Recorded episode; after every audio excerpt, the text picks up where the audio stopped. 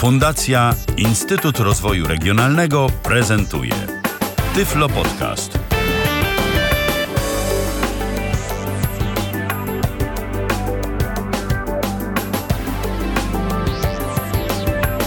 Chwilę temu minęła godzina 19. Słuchacie Tyflo Radia, audycji Tyflo Podcast na żywo w piątek 17 stycznia 2014 roku. Witamy bardzo serdecznie. Mieliśmy spotkać się z Wami, drodzy słuchacze, w składzie powiększonym, ale niestety na razie jest nas tylko dwóch, e, bowiem Michał Kasperczak, który miał również pojawić się e, tu w naszej audycji, e, po prostu zachorował na brak łącza internetowego. No i niestety tak czasem bywa, złośliwość e, rzeczy martwych albo prawo Marfiego, które mówi, że jeżeli może się coś nie udać, to nie uda się na pewno.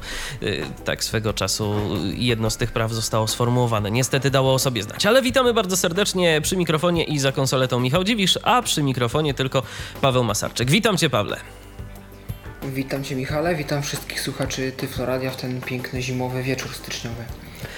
Dziś będziemy podsumowywać miniony 2013 rok. Oczywiście liczymy, że mm, Wy również włączycie się do tej dyskusji, że będziecie do nas dzwonić, że będziecie mówić, co Waszym zdaniem było takiego spektakularnego w 2013 roku, jeżeli chodzi o technologie informatyczne w służbie niewidomym, tyfno, tyflotechnologie, jak kto woli. Chociaż e, ten mijający już e, rok, właściwie miniony już rok, e, myślę, że to był kolejny z tych, który które pokazały, że mm, technologie ogólnodostępne coraz bardziej wkraczają nasze e, codzienne domowe życie, że to już nie tylko wyspecjalizowane firmy, nie tylko wyspecjalizowane technologie, ale i te przedmioty i urządzenia z mainstreamowego rynku coraz większą rolę odgrywają e, na co dzień także i dla niewidomych użytkowników. Zgadzasz się z tym, Pawle, czy to jeszcze Twoim zdaniem nie te czasy?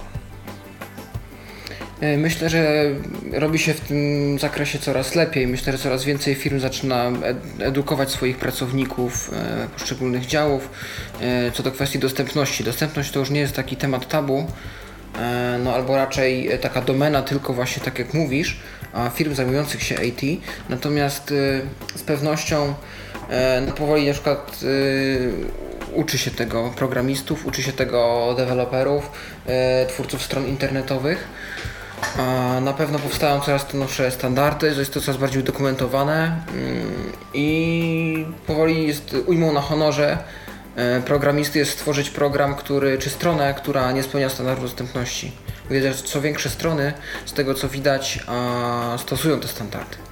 I bardzo dobrze. E, dostępność to jest w ogóle dosyć szeroki temat, e, o którym naprawdę można by dużo mówić, ale myślę, że dziś nie tyle będziemy się skupiać na dostępności, mm, tyle co na różnego rodzaju takich rzeczach związanych e, po prostu z technologią, które nam w minionym roku jakoś w pamięci utkwiły. Szczególnie tu właśnie utkwiły one w pamięci naszemu redakcyjnemu koledze Michałowi, który sporządził dla nas tę listę. Oczywiście Oczywiście my postaramy się być może jeszcze coś do tej listy dodać, więc y, wszystko się okaże, y, jak to będzie wyglądało. W każdym razie zacznijmy od tego, co działo się na początku y, minionego roku w styczniu. Otóż pożegnaliśmy się z pewnym systemem operacyjnym, który dla niewidomych był systemem przez wiele lat jedynie słusznym i przede wszystkim kojarzonym z dostępem osób niewidomych do technologii mobilnych, prawda?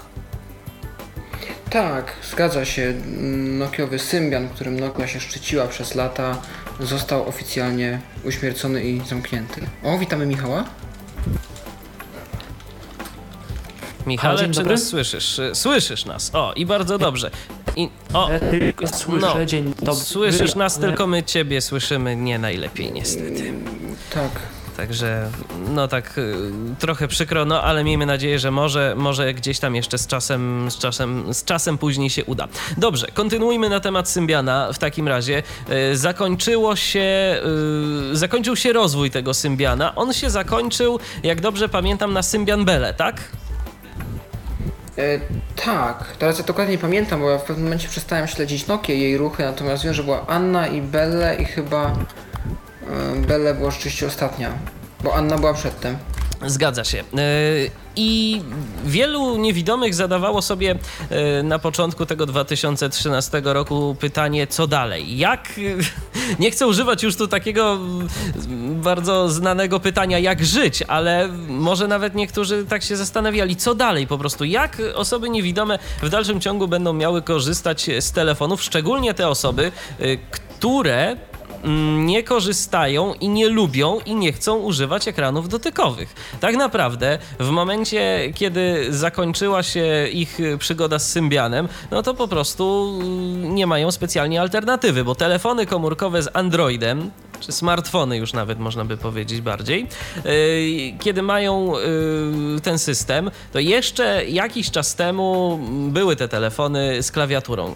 Teraz już się yy, takich telefonów raczej nie spotyka. Na pewno nie spotyka się ich z nowym Androidem. E, to jest prawda. Niestety sam ostatnio szukałem czegoś takiego. Um, nawet czytałem a propos właśnie telefonu z klawiaturą, troszeczkę taki off-topic mi tutaj powstanie, nam wszystkim, ale ja go spowoduję. Artykuł w serwisie The Verge, w którym chyba sam ktoś z Samsunga czy z Motorola a pisał na temat właśnie telefonu z klawiaturą, że te, produkowanie tego typu urządzeń się już nie opłaca, bo ludzie, którzy potem przychodzą do sklepu operatora, kupują flagowce, czyli Samsungi Galaxy, iPhony, a powiedzmy jakiś LG, teraz G2 chyba jest takim flagowym modelem LG, jeżeli HTC to na przykład One, e, One Max. I te telefony z klawiaturą są już zupełnie pomijane. I drugim argumentem było to, że właśnie przez rozwój emot ikon, e, naklejek, wiadomości wideo, głosowych, zdjęć już tyle nie piszemy. Jest jeszcze oczywiście dyktowanie głosowe, no do mnie te argumenty nie trafiają, natomiast no taka jest podana argumentacja. Do mnie też te argumenty nie trafiają, ale z nieco innych powodów. E, chociażby z tego względu, że e, ty wspomniałeś o tym, mm, że autor tego artykułu mówił o tym, że ludzie kupują tylko i wyłącznie flagowce. Ja się z tym nie zgadzam. Istnieje bardzo dużo różnego rodzaju telefonów z Androidem, które przecież nie są modelami flagowymi, które nie są jakoś bardzo znane. Oczywiście są te, o których mówisz, ale istnieje jeszcze mnóstwo tych tak zwanych zetafonów, y, które dostają Androida, które, y, w których zaczyna się tam y, coś dziać i które można sobie kupić za niewielkie pieniądze. Chociażby telefon, który ostatnio członkowie naszej redakcji Tyflo Podcastu testują. Mam tu na myśli Roberta Łabęckiego i Tomka Bileckiego i na pewno o tym także audycja się pojawi. Mam tu na myśli taki telefon jak Plus Kazam 3. To jest telefon z Androidem za naprawdę śmieszne pieniądze, jak na telefon z Androidem, jak na smartfon w ogóle, bo można go dostać za 250 zł. I to nie jest telefon flagowy. Więc y, o tym akurat, że ludzie kupują tylko i wyłącznie flagowce, no z tą tezą to ja bym się wcale nie zgodził.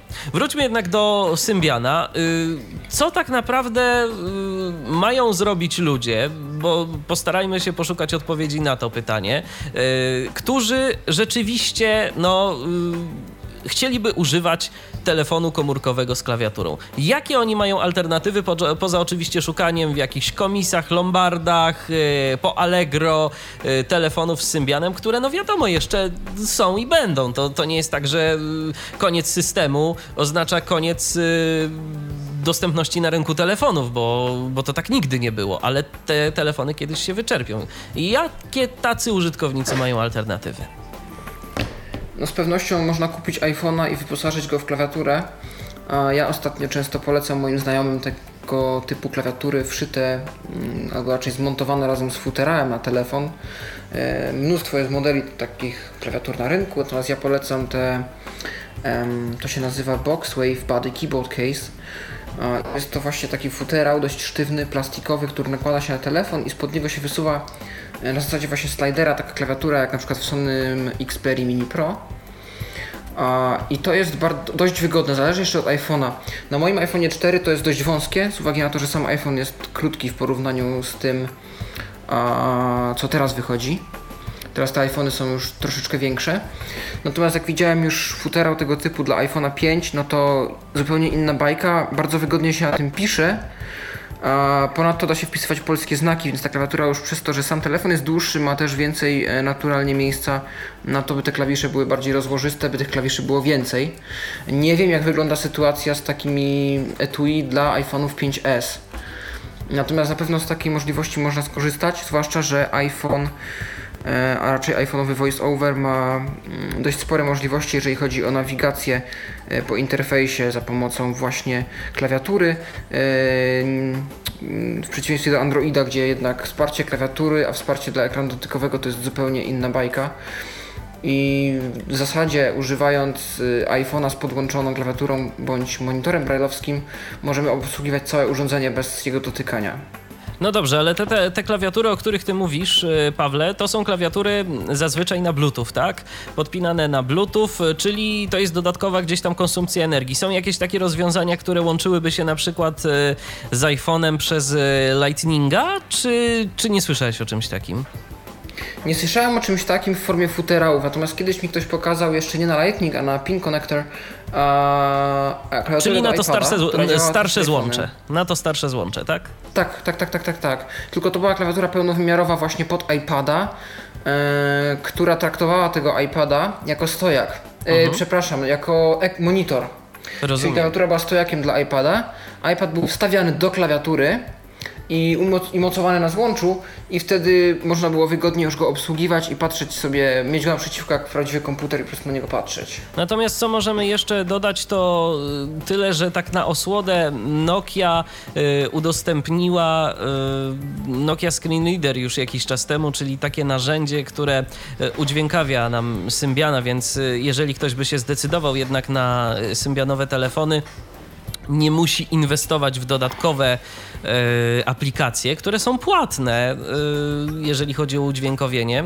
No, tylko co z tego, skoro ta Nokia Screen Reader to no takie bardzo podstawowe rozwiązanie, bardzo podstawowe narzędzie w pracy z naszym telefonem.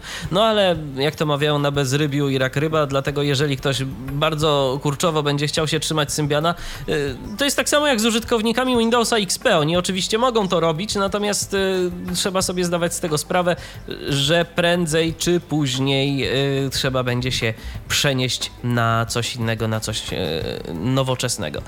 No i teraz pytanie iOS czy Android to jest temat rzeka i o tym moglibyśmy długo, więc myślę, że, więc myślę, że mówić y, na ten temat y, nie będziemy, bo, bo już zostało bardzo dużo powiedziane w tej kwestii. Natomiast pozostając w dalszym ciągu mm, w kręgu technologii mobilnych, y, to przejdźmy teraz do nadgryzionego jabłka i do najnowszego systemu firmy Apple, czyli do iOS 7.0. System ukazał się kilka miesięcy temu. I Pawle, co możemy powiedzieć na temat tego, y, jakie nowości dla użytkowników niewidomych przyniósł? E, no, chciałoby się zaśpiewać. Miałem cyganeczkę Zosię, kazali mi ją poślubić, czyli. No rzeczywiście kazali, kazali nam jej używać. e, tak.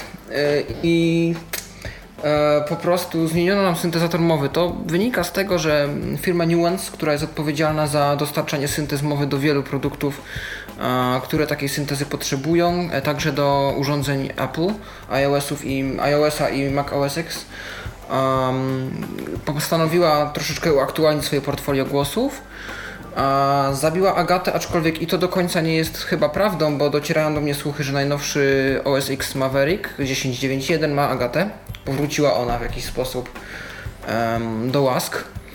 Natomiast na iPhone'ie sytuacja wygląda tak, że mm, jedynym syntezatorem w chwili obecnej polskim jest Loquendowa Zosia, która chociaż sporo ją poprawiano ostatnio, to nadal jest głosem, do którego wiele osób nie może się przyzwyczaić, ma różne błędy wymowy, do których teraz już trochę trudniej, ale nadal można ją sprowokować. E, I nie wszystkim ta zmiana się podoba. Mhm. Natomiast no co, do tej, co do tej Zosi, to tak właśnie a propos tego przyzwyczajenia się do błędów i do, do tolerancji, no to nie wiem, ja albo jestem bardzo tolerancyjnym człowiekiem, albo po prostu y, wychodzę z założenia, że z wiatrakami nie ma sensu walczyć, no bo oczywiście wiadomo, że prędzej czy później tak się trzeba będzie z tym pogodzić, że ta, że ta Zosia jest, y, przynajmniej naj, najprawdopodobniej. E, ale ja się jakoś do tych błędów przyzwyczaiłem. Jakoś mnie już nie drażni na przykład słynne OK y, albo kebab, bo chyba jeszcze to występuje. Y, generalnie y, wszelkie coś, co, co ma zbitkę ke, to jest czytane jako kie kiero, na przykład hakier, to mi się bardzo podoba, hakier, albo, albo, podobne, albo podobne słowa. No i jeszcze można by wymieniać y, jakieś tam różnego rodzaju te mankamenty językowe Zosi. Y, widać, że po prostu ci, którzy przygotowywali głos tej syntezy, szczególnie ja mam na myśli Zosię w tej wersji takiej y, wyższej. Ja mam wrażenie, że to znowu się potwierdza to, co mówią o Amerykanach, bo ja podejrzewam, że to jednak gdzieś tam Amerykanie maczali w tym palce, y, że oni nie rozróżniają Polska, Rosja, dla nich to jest jedno wszystko i białe niedźwiedzie tu chodzą, bo yy, szczególnie ta wersja HQ, której po prostu nie cierpię. Wolę zdecydowanie tą wersję o gorszej jakości, bo ona jest moim zdaniem paradoksalnie lepsza. Y, ma taki zaciąg jeszcze mocniejszy. Y, nie wiem, czy się ze mną zgodzisz. Mm, albo mi to przestało przeszkadzać, albo tego nie dostrzegłem. E, trochę ciężko mi było nią czytać angielski, zwłaszcza na początku, bo ja sobie czytam angielski polską syntezą, bo takie mam dziwne przyzwyczajenie. Bo z reguły na telefonie czytam krótkie angielskie teksty, maile, które do mnie przychodzą, opisy aplikacji, changelogi aplikacji, listy zmian e, i do tego się ograniczam, więc mm, no, było ciężko na początku, zwłaszcza zrozumieć w tej kwestii. Do dzisiaj mam problemy czasem. Mamy tu pytanie od Mateusza. Kiedy Zosia została poprawiona? Bo on y, używając cały czas iOS-a nie, nie zauważył zmiany. No, pff, mi chodziło o to, że poprawiona jest chyba mm, w stosunku do e, dodatku do mm, Vocalizer dla NVDA mimo wszystko jednak chyba jest trochę lepiej. Przynajmniej sytuację ratuje to, że jest, są wpisy dla pewnych popularnych słów do słownika e, i, i, dyrektywy co do tego, jak to powinno się poprawnie wymawiać, przez co nie mamy Facebooka, tylko mamy Facebook. Mm, wydaje mi się, że sama sytuacja z C zamiast C chyba rzadziej występuje. Nie mamy procentów. Zdaje się, że w becie to jeszcze było ale nie jestem pewien, tak. I mm, tak naprawdę no chyba jest lepiej w stosunku z, w porównaniu z dodatkiem, a nie wiem czy w 7.1 nie będzie lepiej. No zobaczymy jak będzie w 7.1. 7.1 w ogóle ma być bardziej zoptymalizowany z tego co czytałem ostatnio dla iPhone'a 4.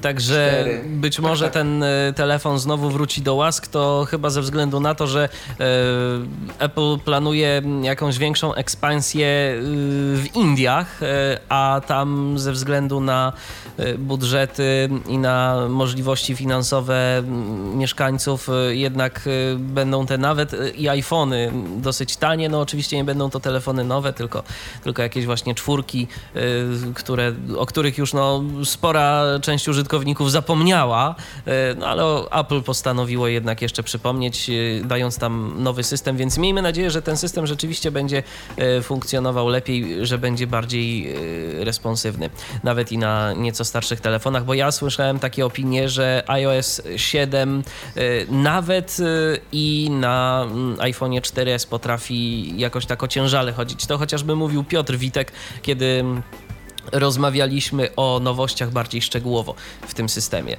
no, ja testowałem też tego iOSa 7 na iPhone 4S i, i, tego nie potwierdzam, ale być może w jakichś szczególnych okolicznościach coś takiego może mieć miejsce. Y, Apple tego po prostu nie przewidziało.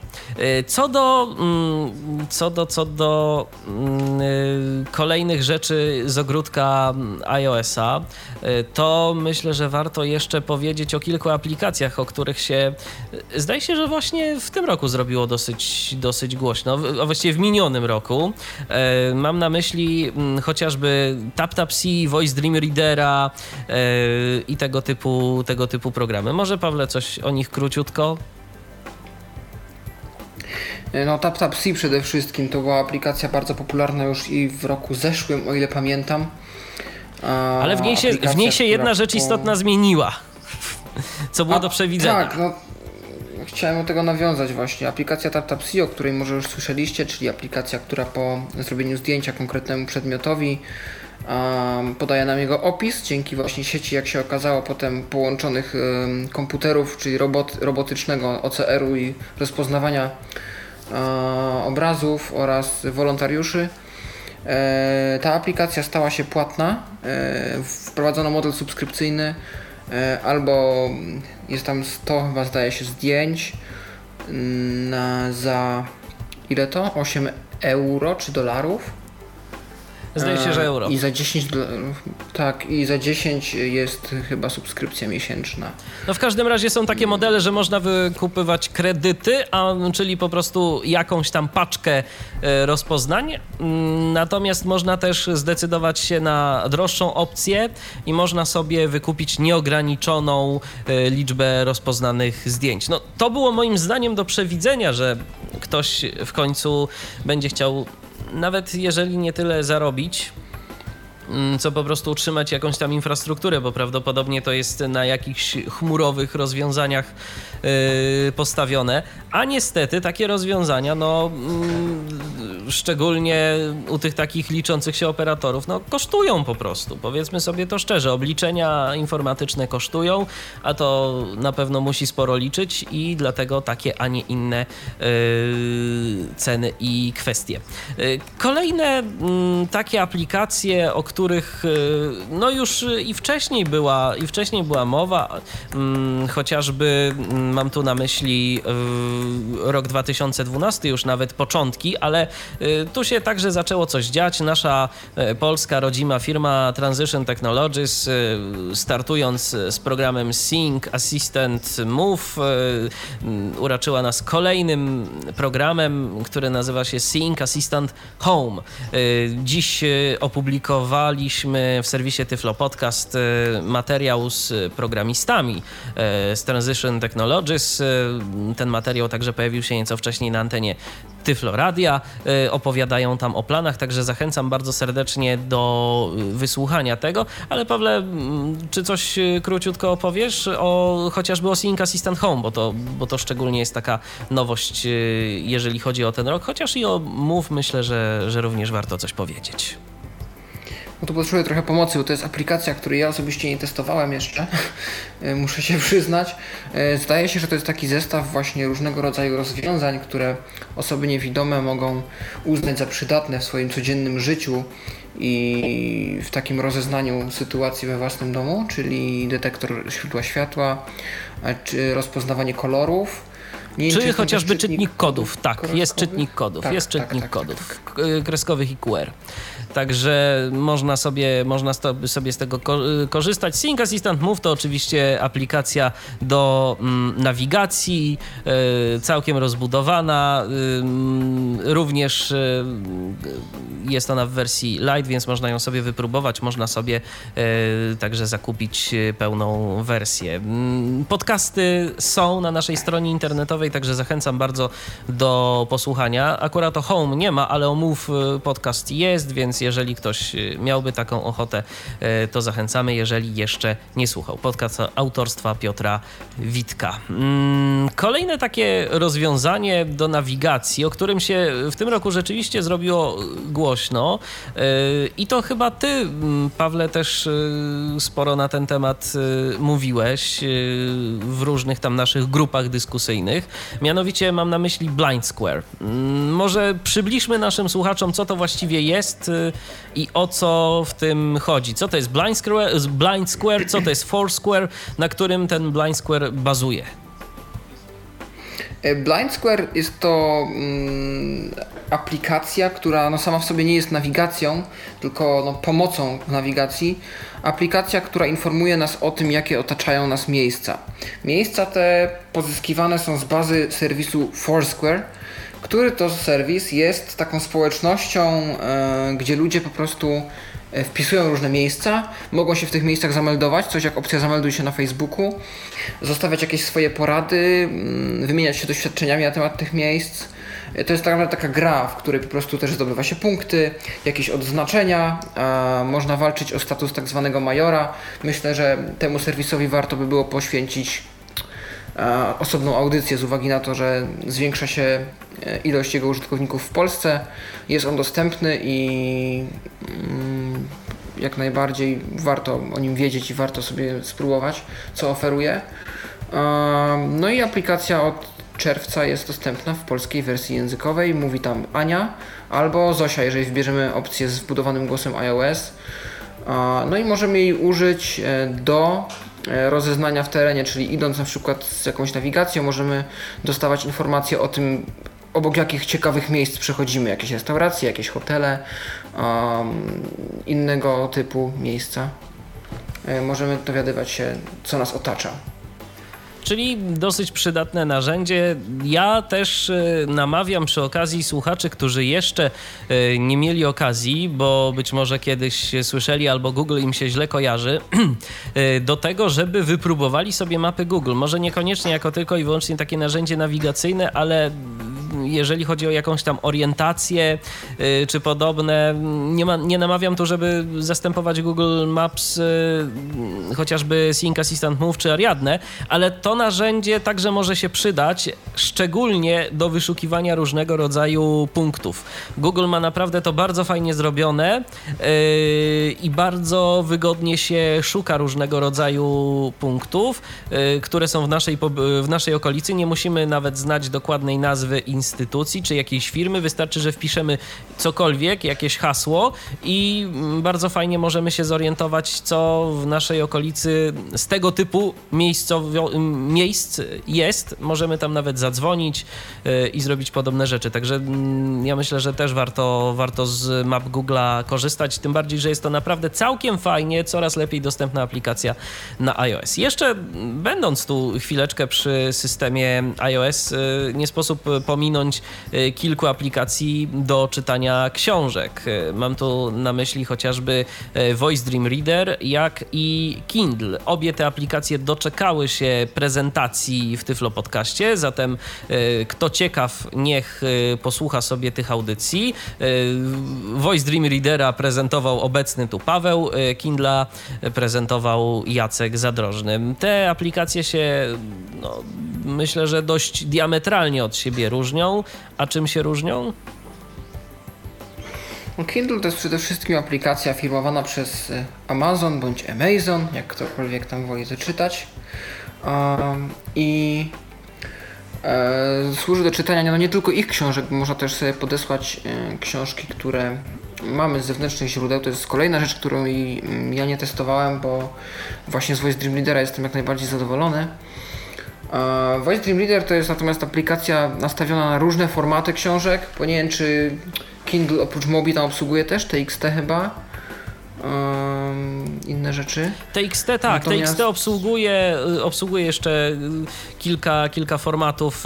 Tam były tylko, z, jeżeli chodzi o Kindle, to były problemy e, z kodowaniem. Mm, ja już teraz szczerze mówiąc nie pamiętam jak to tam, jak to tam wyglądało, ale Yy, chyba trzeba było przekodować do Windowsa albo do Unicode'u. Któryś z tych działał. To jakoś tak było bardzo niestandardowo, więc podejrzewam, że do Windowsa, bo ja bym się Unicode'u spodziewał.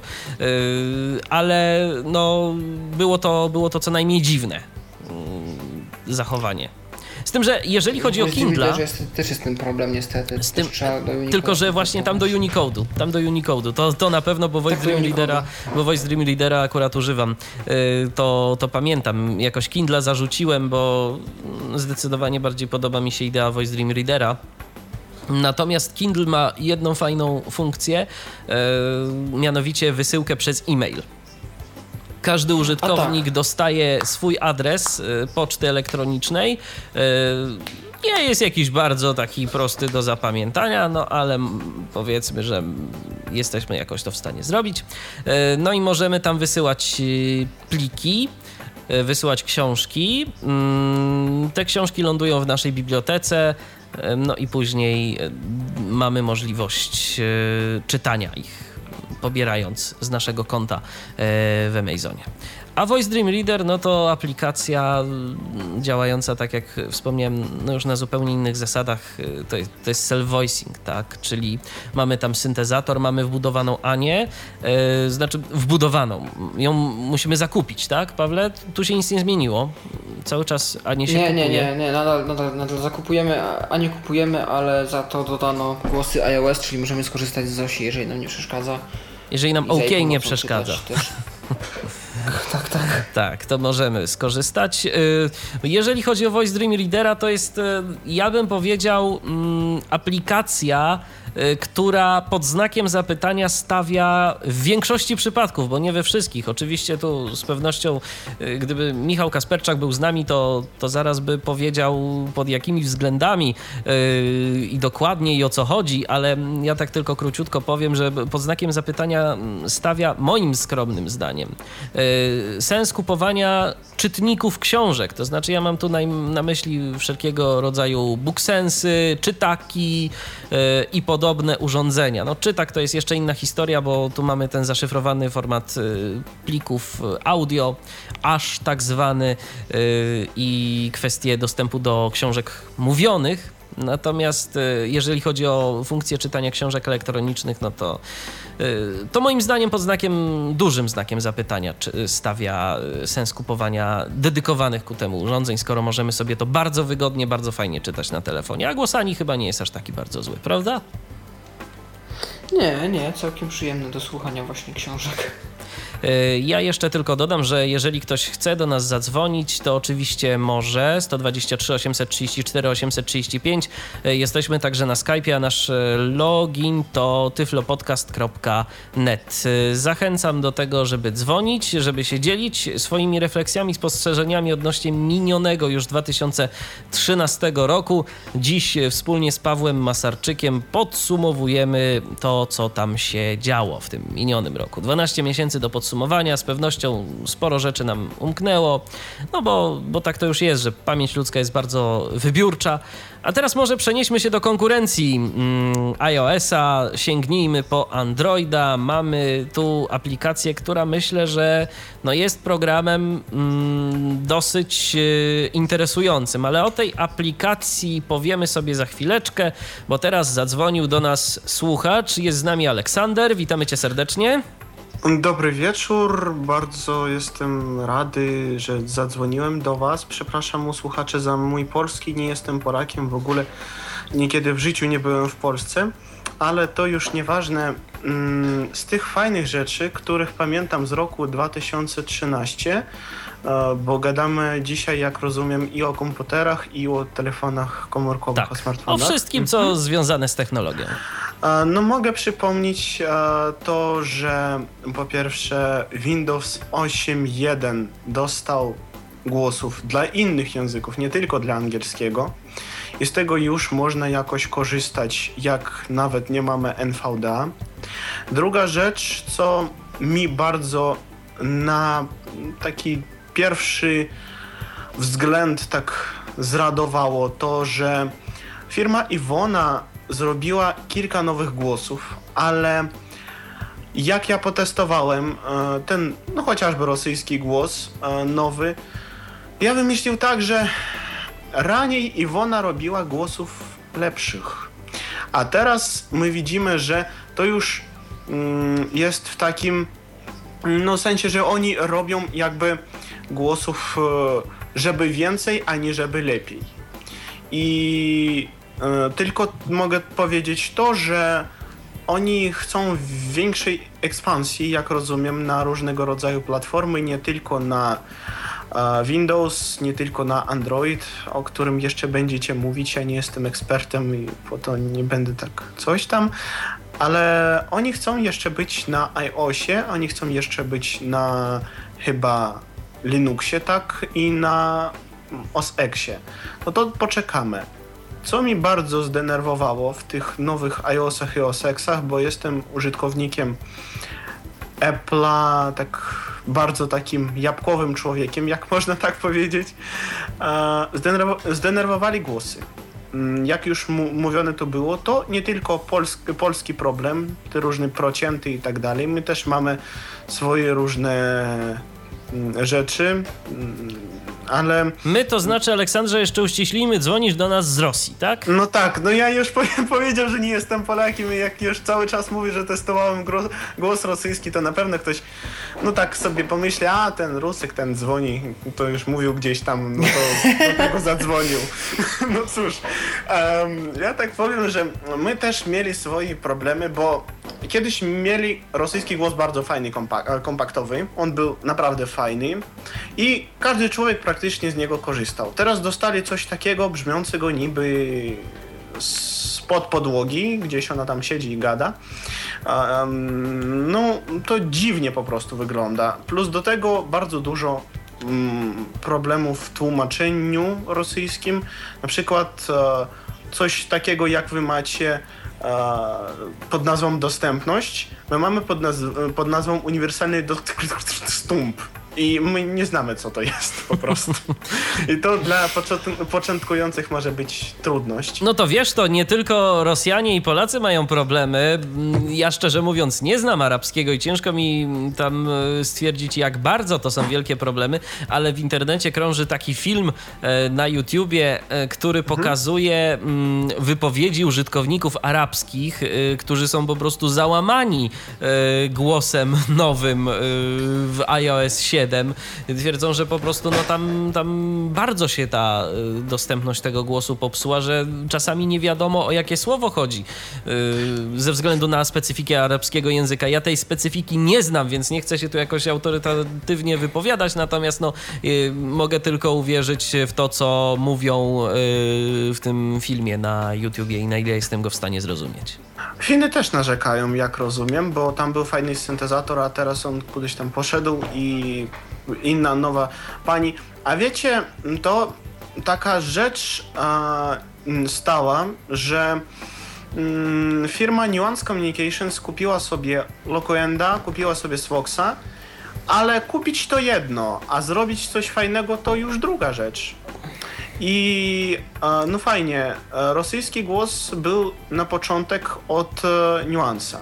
Nikt go nie kupował, nic z nim nie było. Ale na przykład głos arabski, głos polski, głos fiński, wszystkie te nowe głosy, oni nie z niuansa i część tych głosów jakby jest w iOSie. I na pewno lepiej byłoby niuansowcom to jakoś dorobić, jakoś z tym z, coś zrobić, aby to jakoś fajnie chodziło. Nie tylko aby sprzedać, ale aby ludzie jakoś za to dziękowali i tym najbardziej jakoś z tego korzystali. No, ale oni tego nie zrobili. I jak ja wiem, wkrótce będziemy mieć nowego produkta od Nuansa, też Vocalizer Expressive. Z tego co wiem, polskiego głosa nowego nie będzie. Będzie głos szwedzki, będzie głos rosyjski, będzie głos niemiecki i oczywiście kilka głosów angielskich. Po co tak dużo? Nie wiem, ale będzie jeszcze kilka głosów Prawdopodobnie dlatego, że tych angielskich użytkowników jest jednak sporo. Natomiast Aleksandrze, skoro już rozmawiamy tak sobie o syntezie mhm. mowy, to y, chciałbym jeszcze wrócić na moment do głosów y, Windowsa 8.1, tak. y, które się pojawiły. W Polsce mamy Paulinę, y, a w Rosji, jak rosyjskojęzyczny Windows 8.1 mówi do swoich użytkowników, czy ta synteza jest y, jakaś e, sensowna, czy podobnie jak w Polsce, no pozostawia naprawdę sporo do życzenia? Jest lepsza niż Polska. Pani ma na imię Irina. To jest taki podwyższony Microsoft Speech Platform Jelena. To taka pani, która tak sobie mówi, taka nieszczęsna, nieszczęśliwa, taka coś tam, na pewno nie ma pieniędzy, albo tam stoi gdzieś tam i po prostu stoi sobie, mówi, że żeby ktoś jej dał na chleb, ale no tak wygląda po prostu. Co mogę powiedzieć? Dla pierwszego takiego kroka, no na pewno jakoś to da używać, ale ona bardzo mm, taka niewygodna dla użycia, bo odzywa się niefajnie, bo wciskasz przycisk, ja mam takiego fajnego kompa, takiego naprawdę szybkiego, wciskam przycisk i muszę poczekać no pół sekundy, aby ona coś tam mi Czyli powiedziała. Jest taka mało responsywna, tak? Tak, plus do tego, co ja powiem na kont Iwony i na kont Microsoftu, w ogóle ja jestem takim człowiekiem, który lubi, żeby synteza czytała wszystko jak to napisane, albo chociażby ja, e, jak to ma być. A jak ktoś nie wie, to różnego rodzaju firmy myślą, że lepiej, aby synteza łacinkę, łacinkę czytała jak e, po angielsku. E, to nie tylko w rosyjskim taka rzecz i w arabskim, i w chińskim na przykład jest, że jak ktoś produkuje syntezę, to on myśli, że lepiej jakby czytała po angielsku. Nikomu to jeszcze nie udało, oprócz naszej programistki Olgi Jakowowej zrobić, aby to było fajnie. Ale E, Iwona poszła innym jakimś takim, inna kolej jakaś im spotkała, e, inna droga. Oni poszli tak, oni zrobili coś dziwnego i teraz my słyszymy coś takiego jak Microsoft SAPI 5. No słuchajcie, no ja nie mogę nic więcej powiedzieć, bo e, to mm, zła rzecz. Ale no cóż, no syntezy mowy to fajnie. Co chcę jeszcze? Mają dzisiaj Windowsa, o, przepraszam, Windowsa 8.4 to taki projekt, którego nikt nie czekał, na który nikt nie czekał, ale stało tak, że Microsoft e, z Givu Micro e, wymyślili, że powinny być razem i zrobili coś takiego jak strony, gdzie każdy użytkownik, który korzysta z Microsoft Office 2010 albo wyższe, może sobie ściągnąć Windows Ice e, za po, darmo. No tak, za darmo, po angielsku, po polsku, po czesku, w jakimkolwiek języku, oprócz rosyjskiego oczywiście, ale u nas e, firma jakaś też planuje to zrobić. Jeszcze nie wiem jaka.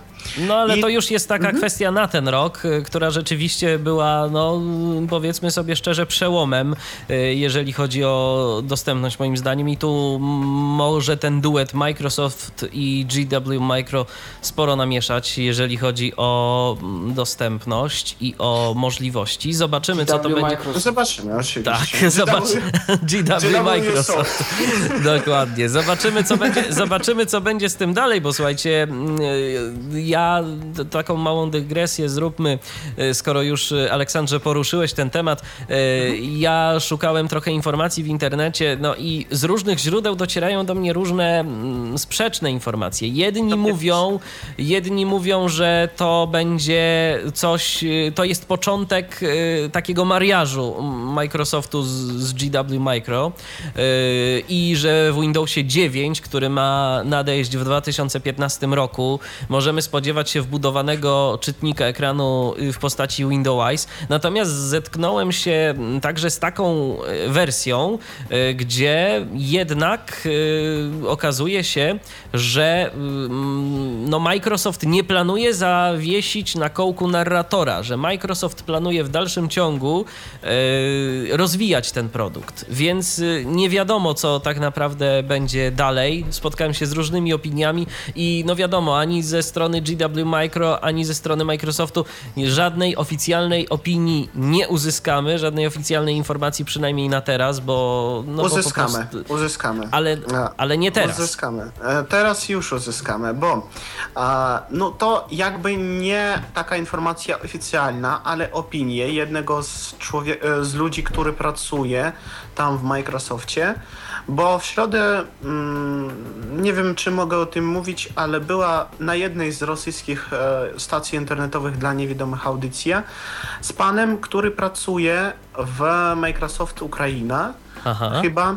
I on mówił coś takiego, że no on mówi tak, że ja nie mogę wszystkim wszystkiego powiedzieć, ale chyba nic z tego nie będzie i po prostu to Microsoft zrobił, bo Windows jakoś mogę może obsługiwać Office 2013, a oni nie wiem, czy to prawda.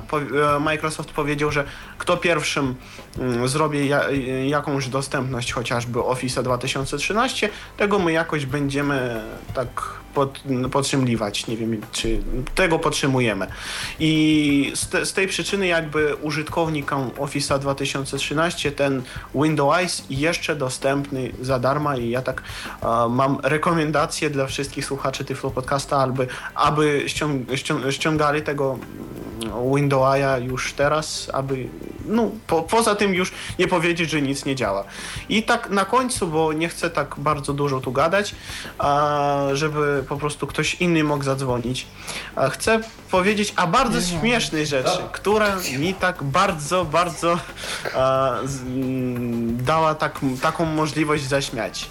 Bo nie wiem, nie słyszałem dzisiaj, że wy mówili, że Code Factory umieściła swoje programy, Mobile Speak, różnego rodzaju tam inne rzeczy, Color Recognizer w sklepie Ovistore.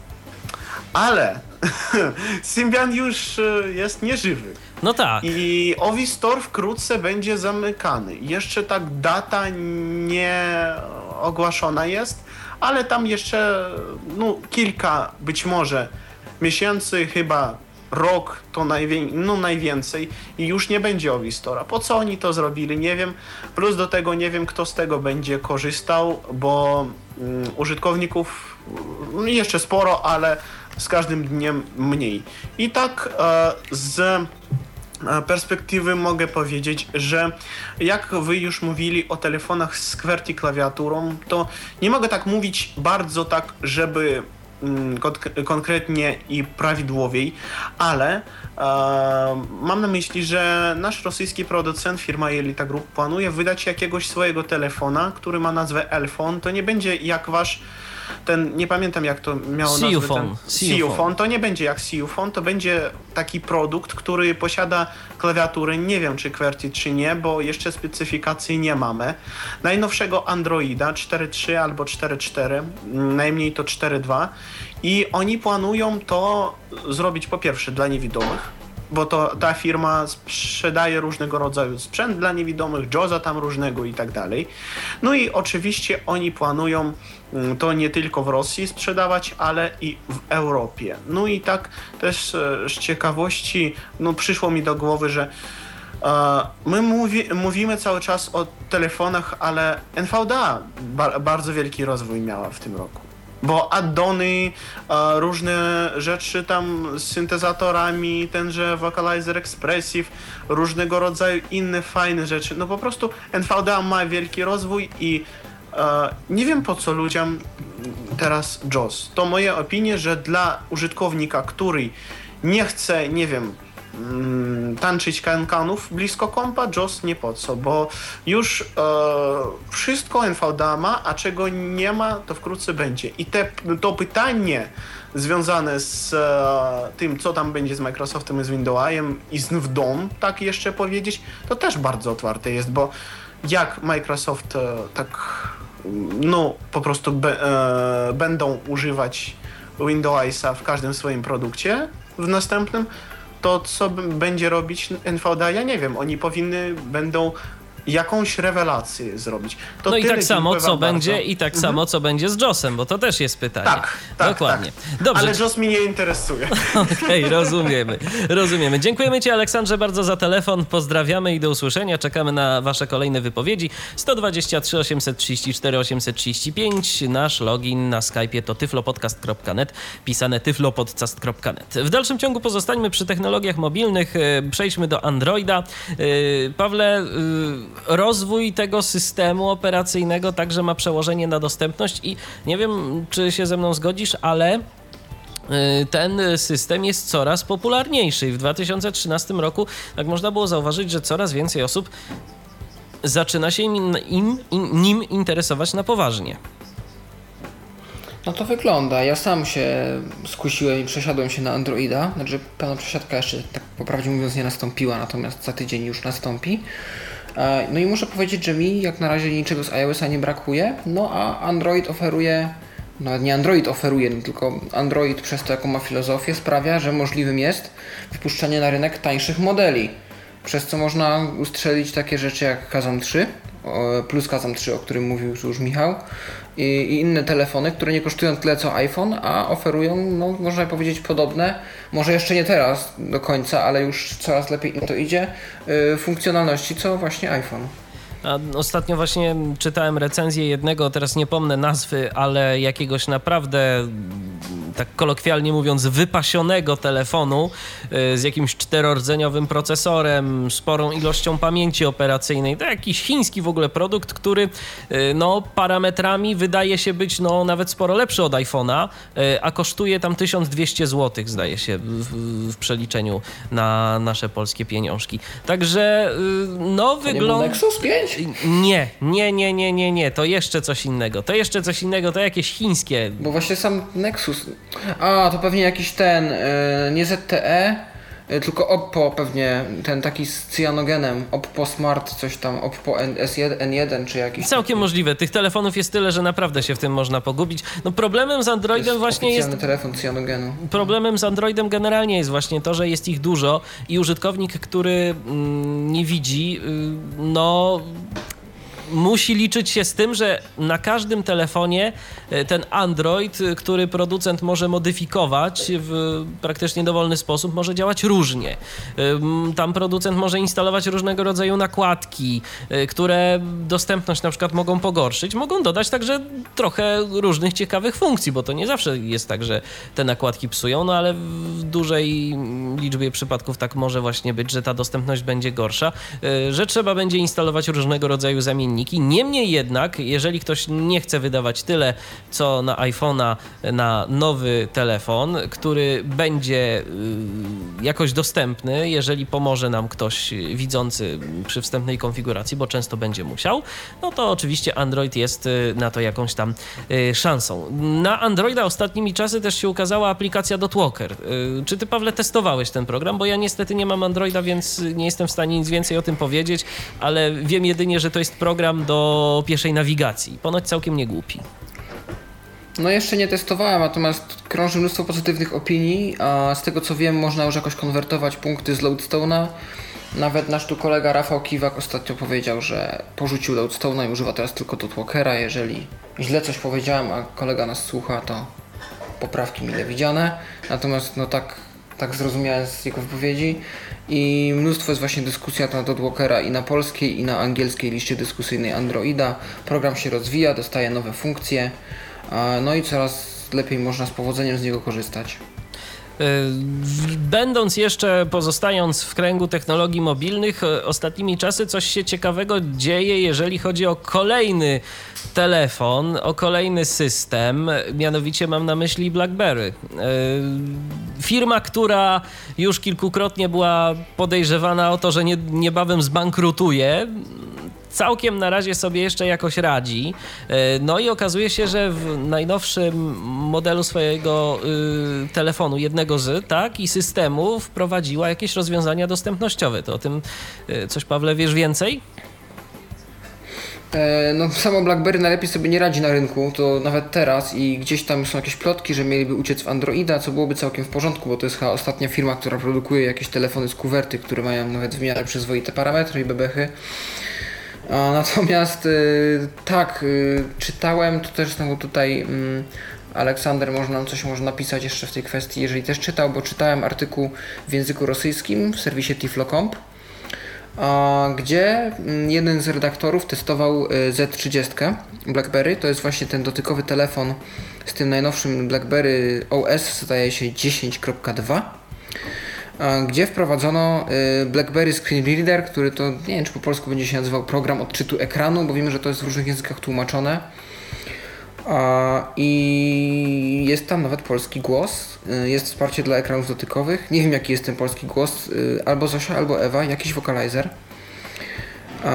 I z tego co wiem, jest wsparcie dla ekranu dotykowego, są gesty, jest obsługa internetu, jest obsługa aplikacji doinstalowywalnych. Jeden z moich znajomych w Czechach testował Z10, zdaje się, który też jakoś tam wspierał to 10.2 E, mówi, że no jeszcze dużo pracy zostaje, żeby mm, dorównać iOS-owi czy Androidowi. Klawiatura troszeczkę się zacina z tego, co mówił. Nie wszystkie aplikacje mm, są dostępne, e, tak jakbyśmy tego chcieli. Mm, no, ale jest to Ale z, to, z tą dostępnością aplikacji to jest gorzej z aplikacjami zewnętrznymi, czy także jest problem z aplikacjami typowo systemowymi? E, raczej zewnętrznymi. Mhm. E, ale, bo internet na przykład działa, Widziałem nawet demonstrację na YouTubie, e, filmik.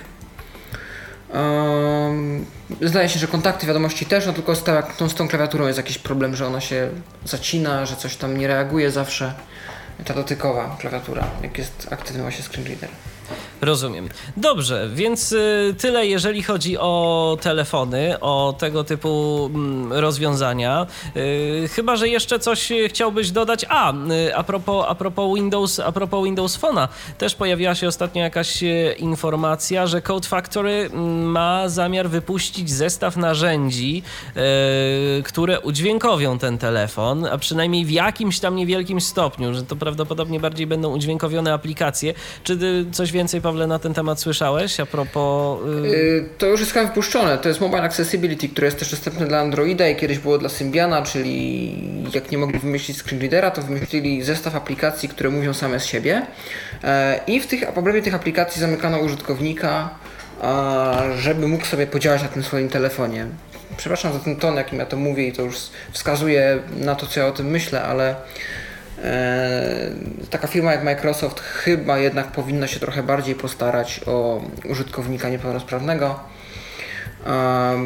Ten Mobile Accessibility ma teraz został przejęty przez Microsoft i ma, jest chyba e, częścią e, najnowszej wersji Windows Phone 8.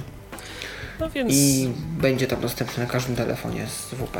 Więc y, jakaś tam dostępność tych telefonów jest, natomiast no, podejrzewam, że do Androida tak, czy iOS. Aplika- to jest chyba sześć aplikacji. Telefon, Aha. zdaje się wiadomości, kalendarz, jakieś tam jeszcze trzy, ale nic szczególnego naprawdę.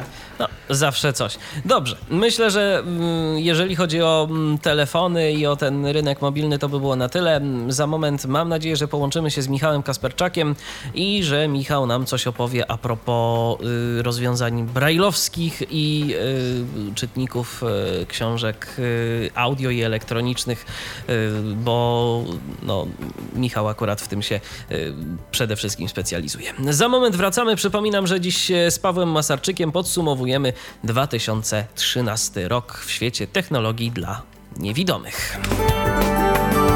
Tyflo Podcast.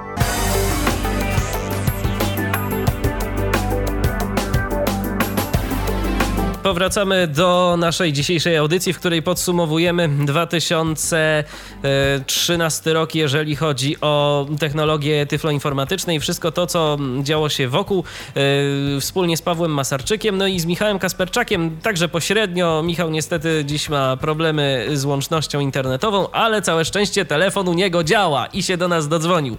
Witaj Michale. Dzień dobry, dobry wieczór właściwie. Przepraszam za taką gorszą znacznie jakość, e, no bo tylko jakość niestety e, dźwięku telefoniczną dzisiaj. Ważne, że cię słychać. To co tam twoim zdaniem e, takiego się działo, jeżeli chodzi o ten rok 2013? Może zacznijmy najpierw od monitorów brajlowskich. Jakie nowości, jakie postępy, jakie zmiany w minionym roku, w tym segmencie rynku nas no jakby czekały.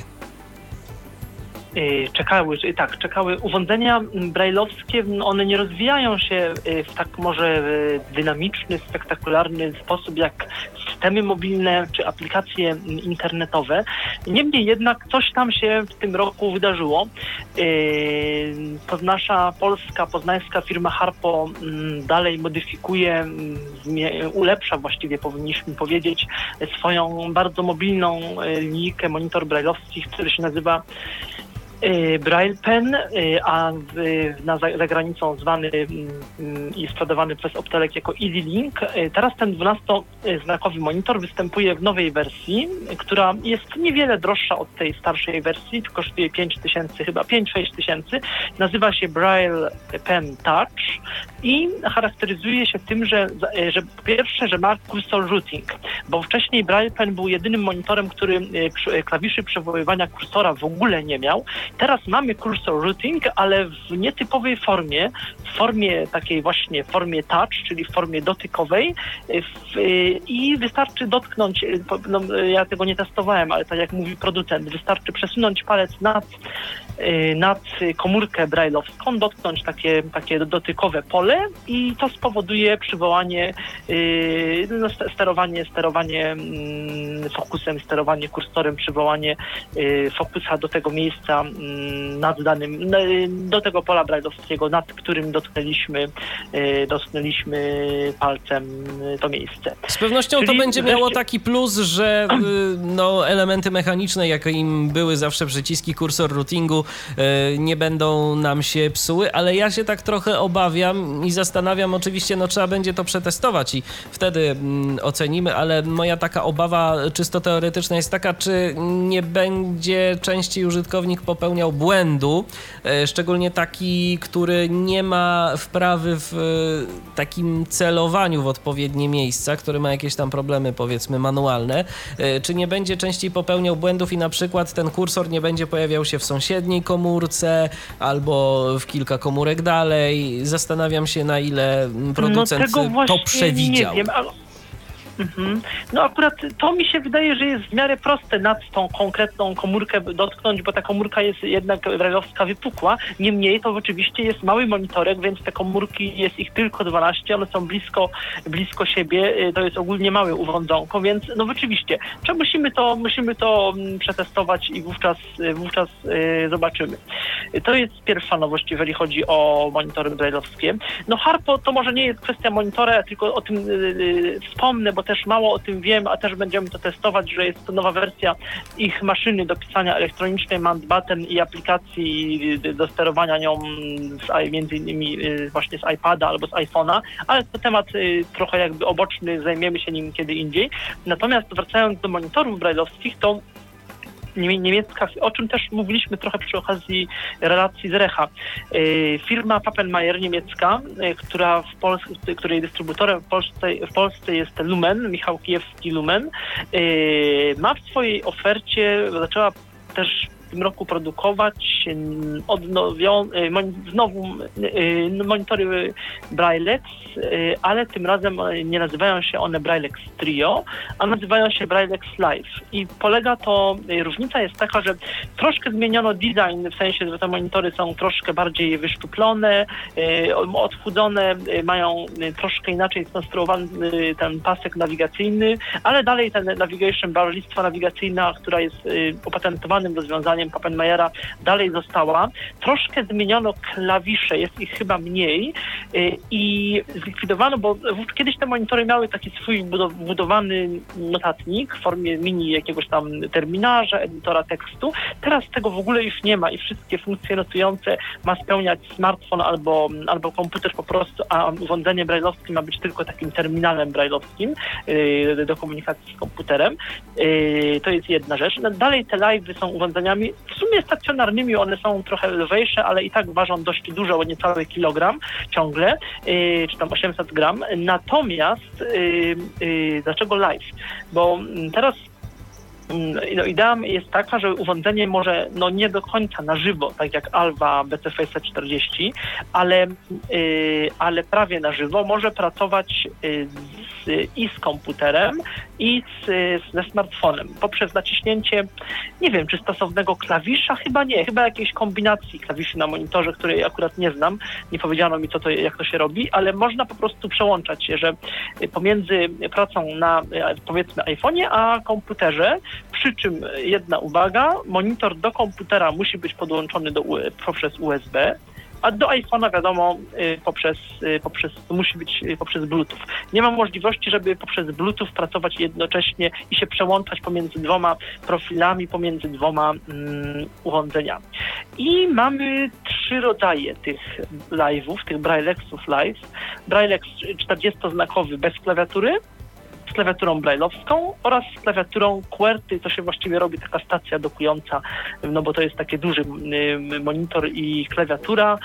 Przy czym ta klawiatura taka nieciekawa, taka jakaś z jednej strony duże klawisze, tak niby sprężyście chodzące, ale, ale coś, coś takiego chałupniczego było w tej klawiaturze. I zresztą Patryk Waliszewski, jak z nim o tym rozmawialiśmy, kiedy omawialiśmy konferencję Recha w grudniu, też jakieś takie miał średnie wrażenia co do tej klawiatury. Natomiast no, na pewno jest to, jest to jakiś postęp i, i dobrze, że te brajleksy idą w tę stronę. Miejmy nadzieję, że inne monitory Wszakże Alba nie, po, nie powiedziała ostatniego słowa i w zeszłym roku Jarosław Urbański zapowiadał, że ma nadzieję, że czyli być może coś już słyszał, że Alba coś szykuje w końcu, bo od 7 lat nic nie mm, odnawiała swojej BT640, swoich w ogóle monitorów, no to miejmy nadzieję, że teraz monitory pójdą i inne firmy w tę stronę, że będzie można pracować jakoś e, bardziej efektywnie z dwoma e, urządzeniami i z komputerem i z właśnie smartfonem albo tabletem. To jest taka, to jest taka najnowsza tendencja, jeżeli chodzi o urządzenia brailleowskie. No i też taka tendencja, ale to o tym no, nie będę za dużo mówić, bo się na tym raz nie znał, a dwa, że prawdopodobnie o tym już wspomnieliście przy okazji Androida, a mówię o tym dlatego, że mówimy o Braille'u. No Android w tym roku y, zyskał nowego Braillebacka i na pewno ta obsługa Braille'a klawiaturą brailleowską i monitorem brailleowskim, jeżeli chodzi o Androida, jest e, bardziej efektywna niż, y, niż to miało miejsce jeszcze w zeszłym roku. No akurat powiem Ci, że o Braille'u w Androidzie nie mówiliśmy, może, może dlatego, że żaden z nas y, jakoś specjalnie nie, nie korzysta chyba z Braille'a na Androidzie. Czy Pawle, Ty, ty korzystasz jednak y, z takich rozwiązań? Halo, Pawle? Nie, nie, nie. E, jestem, jestem, jestem, jestem. O, jeszcze nie korzystałem, ale planuję to zrobić w najbliższym czasie, kiedy już po prostu Android zostanie moim podstawowym telefonem i będę na niego skazany poniekąd. Okej, okay. to teraz y, czy coś, y, Michale, na przykład o notatnikach możemy jeszcze powiedzieć y, ciekawego, jeżeli chodzi o no notatniki bardzo krótko, on, tak, o, o, o, notatnikach też myślę, że krótko, bo odsyłamy do prezentacji Magdaleny Szyszki, takiej ogólnej, a myślę, że do Braille Sense'ów nowych jeszcze wrócimy.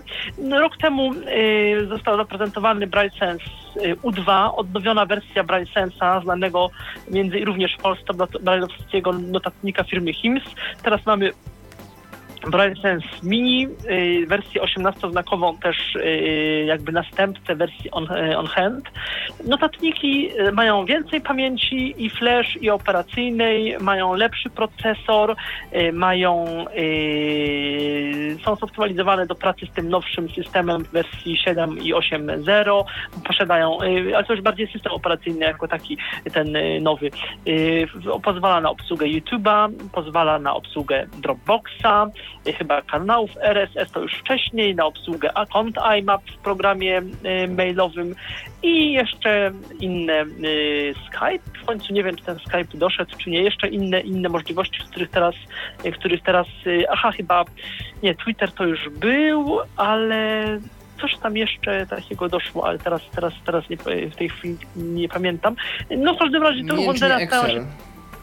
I tak, tak przeglądarka, Excela. Przeglądarka. Dziękuję bardzo, tak. Przeglądarka Excela, oczywiście, tak. Y, y, to, to też też y, zostało, zostało wprowadzone. Y, no i, no, aha, no i też y, jeszcze wielojęzyczność. No, o tym zapomniałem, to jest ważne, bo brajsensowcy zawsze narzekali, że mogą z jednym językiem pracować, to nawet do tego stopnia, że tam, żeby zmienić język, interfejs, trzeba było jakby cały system wgrać na nowo i zupełnie tak od podstaw, a tutaj możemy pracować z wieloma językami, mamy, tam są jakieś słow, jest mowa o jakimś słowniku, ale ja do końca nie wiem, co to jest za słownik, czy to przypadkiem nie jest jakiś po prostu angielsko-angielski taki jej słownik jakiś. Natomiast nie wiem, jak to jest w Polsce. Y, no i y, mamy syntezatory y, Agata oraz, oraz SMP, który też, z którym możemy pracować. To jest, to jest Braille, to są Braille Sensy. No i dalej rozwija się notatnik Kajetek.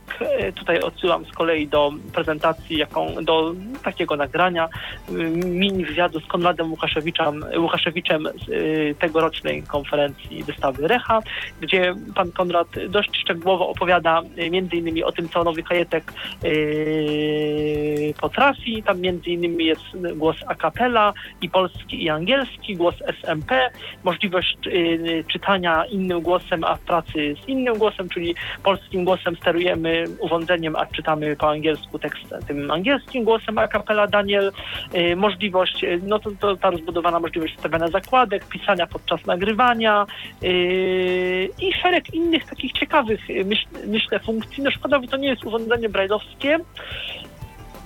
No i te 4000, no to można dyskutować, czy to jest dużo, czy to jest mało, na, jak na takie możliwości. Z jednej strony sprzętu mimo wszystko anachronicznego, ale z drugiej strony sprzętu, który parametrowo jest zbliżony, jeżeli chodzi o wnętrze, do yy, Braille Sensów, a ma takie pewne funkcje unikatowe, których inne urządzenia na świecie żadne yy, nie mają. Natomiast yy, jeszcze takie dodajmy i uściślijmy, kajetek w dalszym ciągu nie jest wyposażony w linijkę brajlowską i nie wskazuje nic na to, żeby się to miało zmienić, prawda?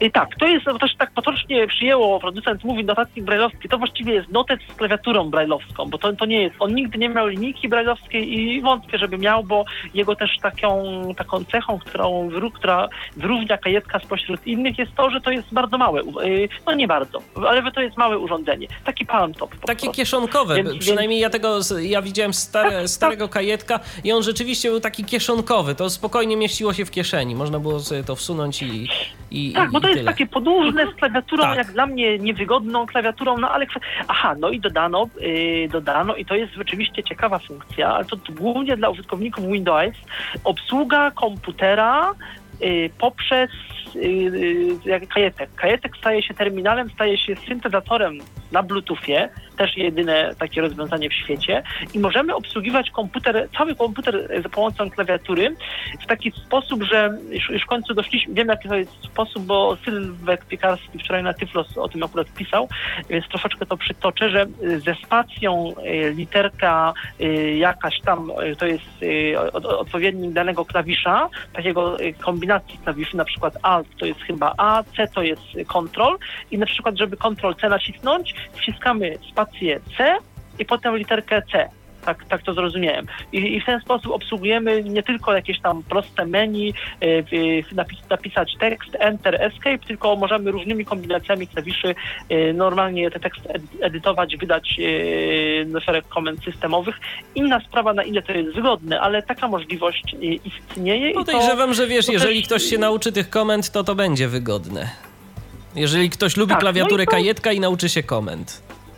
Tak, i świetnie, i to bardzo cieszy, no bo jest to, jest to jakieś rozwiązanie, które no może komuś pomóc, a, a, a y, co by nie mówić, y, no producent, y, no to jest plus takiej niewielkiej firmy jak, jak ECE, że, że oni są bardzo elastyczni i rzeczywiście wsłuchują się w te um, uwagi użytkowników. Dobrze, to przejdźmy może teraz dalej, przejdźmy do urządzeń drugiej takiej grupy, o których myślę, że możesz nam sporo powiedzieć, Michale, czyli książki do czytań, urządzenia do czytania książek. tak, chciałem urządzenia powiedzieć. do czytania książek. Co tam nowego? Urządzenia do czytania książek myślę, że troszeczkę idą w odstawkę, bo ludzie używają aplikacji, o czym pewnie mówiliście. O tak, mówiliśmy i, wspomnia i wspomniałem, tak. że na pewno mógłbyś nam tu przytoczyć jakiś e, doskonały przykład, e, w których takie, takie oprogramowanie jak Voice Dream Reader na przykład by się mogło nie sprawdzić. To może jeszcze tak cię pociągnę za język i powiedz, e, dla kogo jednak takie oprogramowanie mogłoby być e, czymś niewystarczającym. To znaczy ja no nie chciałbym kategorycznie mówić dla kogo, bo różni są ludzie, natomiast powiem tak y, o sobie, choć też wiem, że można pewnie przyzwyczajenia jakoś tam y, swoje zmieniać, ale no nie wyobrażam sobie, żebym miał z tego Voice Dreama y, się czegoś tak na dłuższą metę uczyć, w sensie takim, że mam jakiś, nie wiem, tekst obcojęzyczny albo tekst jakiś naukowy i coś na przykład przepisuję do komputera albo szybko czytam i gdzie, gdzie muszę częst, często i dużo nawigować nawigować, no to w takim booksensie albo Wiktorze Stream, gdzie mogę się momentalnie jednym klawiszem, ewentualnie kombinacją klawiszy numeryczną przesunąć o zdanie, akapit, yy, minutę, 30 sekund, zakładkę, no to oczywiście ja to wszystko w Voice Dreamie zrobię. Yy, zrobię to nawet dość szybko, bo klawiaturą to zrobię, dotykowym, na dotykowym ekranie też sobie poradzę z voice-overem i tak dalej, czy na, na linijce brajlowskiej to wtedy bez voice-overa nawet, ale yy, gdybym miał tego robić to dużo, to znaczy rzeczywiście, że jest jakiś tekst, po którym skacze, mówiąc przysłowiowo skacze, czyli po prostu tak jak no, nie, nie edytuję go, ale, ale jakoś go kontroluję, czytam, powtarzam jakieś słówka, kilka razy słucham jakiegoś akapitu, potem przechodzę do innej zakładki albo tworzę jakąś zakładkę, fragment wyrówniony od do, no to od, obawiam się, że w Voice Dreamie to mogłoby być po chwili męczące. Natomiast no do czytania tak. ciągłego Voice Dream Reader po prostu jest rozwiązaniem rewelacyjnym. Dobrze, ale wróćmy może do tych urządzeń. Co tam ciekawego mamy? Tak. Co w tym roku? Pojawiło się... W zeszłym roku, przepraszam bardzo, jakie nowości się pojawiły? Styczniu zeszłego roku firma Humanware e, zaprezentowała nową wersję swojego urządzenia Victor Stream. Teraz to się nazywa Victor Reader Stream New po prostu. I to urządzenie dość szybko się pojawiło w ofercie firmy Harpo. Zostało spolszczone i w maju, czerwca, od maja, czerwca jest oferowane za około 1690-1700 zł. I urządzenie, jeżeli chodzi o wygląd, jest takie, jest podobne trochę do tamtego urządzenia. Yy, nieco gdzieś ma głośnik w takim dziwnym miejscu na jednej ze ścianek, tak trochę u dołu, to jest dziwne. Y, ma taki pokrowiec, przez to mm, urządzenie stabilnie lewy na stole. Jest, ono jest dosyć grube, ale przez to jest takie, takie właśnie, właśnie stabilne i można go ładnie nim, y, ładnie go mm, używać, operować. Klawiatura się w zasadzie nie zmieniła. Pojawił się moduł Wi-Fi, na razie mm, służący właściwie do aktualizacji oprogramowania i pojawił w przyszłości do Daisy Online chyba, ale w jaki sposób ono ma być rozwiązane, to to nie wiem, bo to, jest, to nie, jest, nie są aż takie możliwości jak Plextalk, ale jakieś tam pobierania tych książek też są. Yy, I co? I ma syntezator mowy a cappella, który działa dobrze. Działa dobrze w sensie, no, no dobrze, można nie lubić a cappelli za te jej krzyki, nadmierne intonacje przy niektórych słowach jak uwaga, ach, och, ech, jakieś tam znaki interpunkcyjne niektóre, wykrzykniki, yy, ale jeżeli chodzi o stabilność pracy, nawigacji po tekście, to jak na takie urządzenie, jak na akapelę, to jest przyzwoicie, jest całkiem dobrze. Y, pokazywałem to w pewnej, mm, pewnym nagraniu z, z czerwca zeszłego roku do odnalezienia na stronie tyflopodcast.net. Tak, to była Także zresztą nawet audycja na żywo w Tyflo Radio również i z tej audycji właśnie pochodzi y, to nagranie. Czy coś jeszcze, jeżeli chodzi o te mm, właśnie takie y, czytniki? Taka nowość, nie, nie nowość. Plexstock Pocket Linio, czyli Plexstock z Daisy Online i z większą ilością pamięci z akapelą. Plexstock się pojawił, on jest w Pols po polsku się pojawił, nie testowaliśmy go jeszcze. Jest drogi bo kosztuje 2,5 tysiąca niecałe. Może 2300, 2400, ale wydaje mi się, że bliżej 2,5 tysiąca. To nie jest mało. No i teraz pytanie, czy ktoś tego potrzebuje, bo y, no, bateria jest tylko na 8 chyba godzin, czy nie, 10 godzin słuchania, 8 nagrywania. Y, urządzenie no, ma to Daisy Online, którym wszyscy się e, chełpią, ale w Polsce nic z tego nie, jak do tej pory nie wynika. I no niby się mówi gdzieś tam, że, że coś będzie robione w tym kierunku. Nie wiem, to chyba by się musieli z biblioteką z, yy, dla niewidomych porozumieć, no bo innej drogi nie widzę, żeby to Daisy, jakieś te serwery do, do obsługi owego Daisy wdrożyć, no bo jak i kto.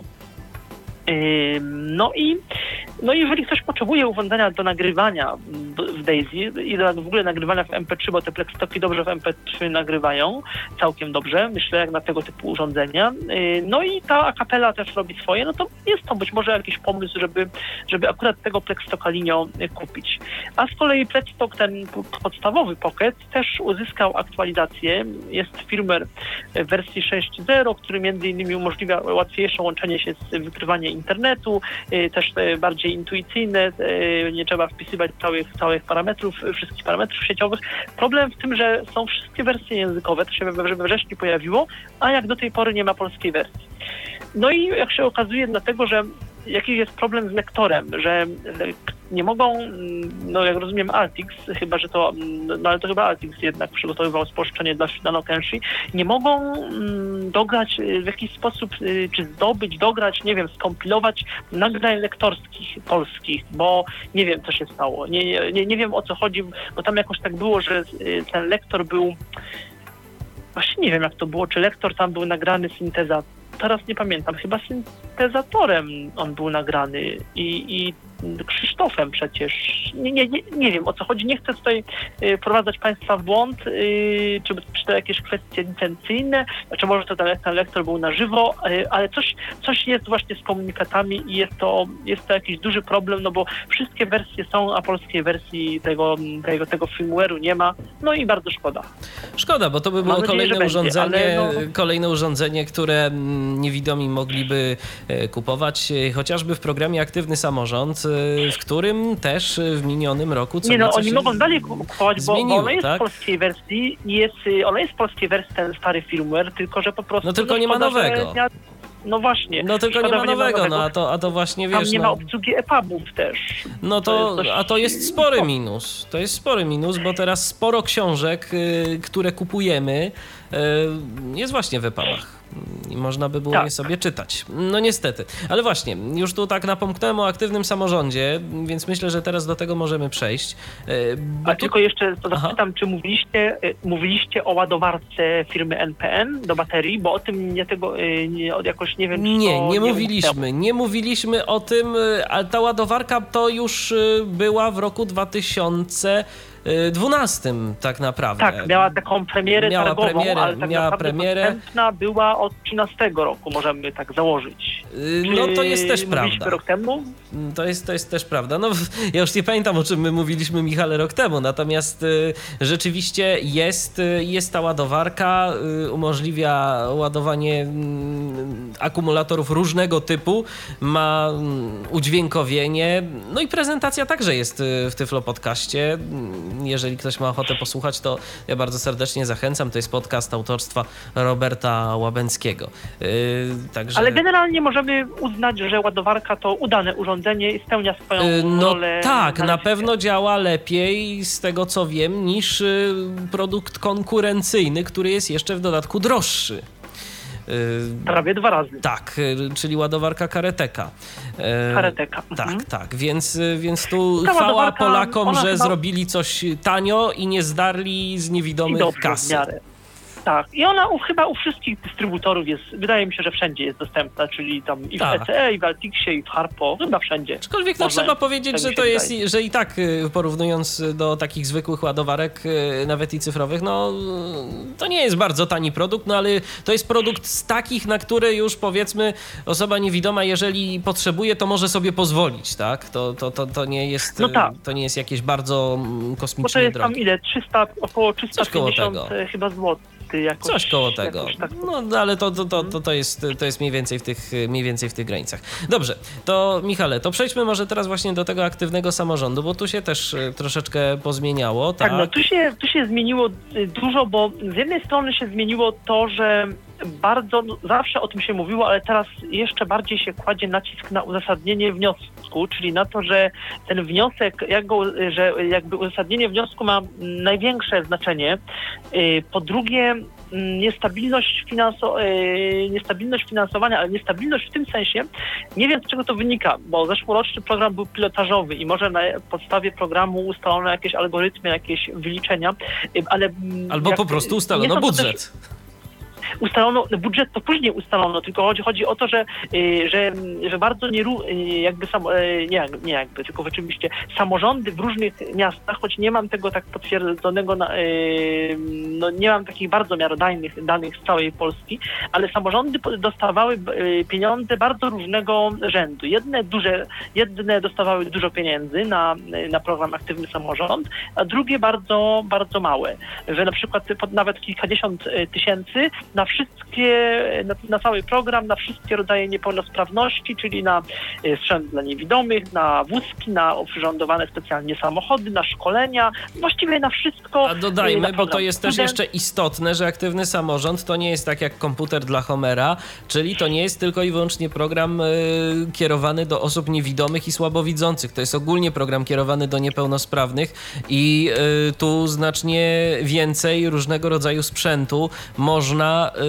z tego mm, aktywnego samorządu dostać. Natomiast no, prawda też jest taka, że ten sprzęt kosztuje. To my to jesteśmy tak przyzwyczajeni do mówienia o tym, że mm, urządzenia dla niewidomych są bardzo drogie, ale powiedzmy sobie szczerze, że to dotyczy każdego sprzętu specjalistycznego dla każdej grupy osób niepełnosprawnych, że na przykład wózek y, to też nie jest takie bardzo tanie urządzenie i, i naprawdę trzeba niekiedy za ten wózek sporo zapłacić, szczególnie za te tak zwane wózki elektryczne.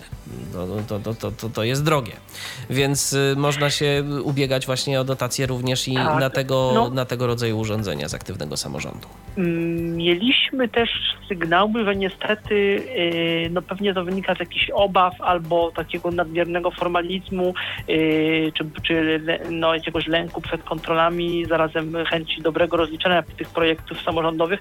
No, często pracownicy MOPR-ów, PCPR-ów nie godzą się, czy nie godzili się na, na jakiekolwiek uchybienia, no nie, nie uchybienia, odstępstwa nawet, ale jakiekolwiek zmiany, zmiany yy, na przykład sprzętu, że ktoś wnioskował o coś i potem sprzęt podrożał albo zmienił się model, no to ma problem, to musi pisać pismo wyjaśniające, musi jakiś prawnik to, to ocenić, albo na przykład, że ktoś w połowie grudnia, i to, to jest duży problem, bo nie, ostatnio było tak, że dobrze, program pilotażowy od września do grudnia, no ale w zeszłym roku, to było w zeszłym roku, a w tym roku niektóre oddziały już w maju, czerwcu przyznawały sprzęt, niektóre w maju, czerwcu już wiedziały, że mają mało pieniędzy i na przykład y, nie, nie przyjmowały, że przyjmowały wnioski w trybie ciągłym, a potem już w ogóle, bo już y, wiedzą, że pieniądze od razu wydały. Czyli tak kto się załapał, to się załapał, kto nie zdążył, to już dziękujemy, proszę przyjść za rok. A inne, inni beneficjenci musieli czekać, y, złożyli wniosek, musieli czekać nawet do grudnia, po czym mieli 3 albo 4 dni na wszystko, na, wy, na wypisanie, przygotowanie faktur, przez, yy, podpisanie umów. To też jest problem, bo na każdą, yy, na każdą podgrupę, chyba nie wiem, czy tak było w tym roku jeszcze, chyba tak, że na każdą podgrupę sprzętu trzeba było podpisywać osobne umowy, czyli yy, no, przygotować fakturę, podpisać umowę, jechać po kolejną fakturę, podpisać umowę, co w wypadku no, osób niepełnosprawnych y, wiadomo, że jest, jest dużym, dużym utrudnieniem, bo często w przypadku osób niewidomych y, trzeba prosić o pomoc przewodnika, w przypadku innych rodzajów niepełnosprawności też to wiąże się y, często, nie zawsze, ale często z, pomoc, z jakąś mniejszą większą pomocą innej osoby, choćby przy wypisaniu takiego wniosku, czy pomocy w podpisie i tak dalej, przeczytaniu umowy i tak dalej. To także jest to no, z jednej strony dobrze, że te pieniądze są i dobrze, że niby dobrze, że tak blisko, w sensie, że blisko domu domu, blisko miejsca zamieszkania w jakimś tam terenowym oddziale państwowej instytucji, y, a nie wojewódzkim, ale no wy wygląda to z praktyki, jak ludzie mówią, niestety yy, różnie.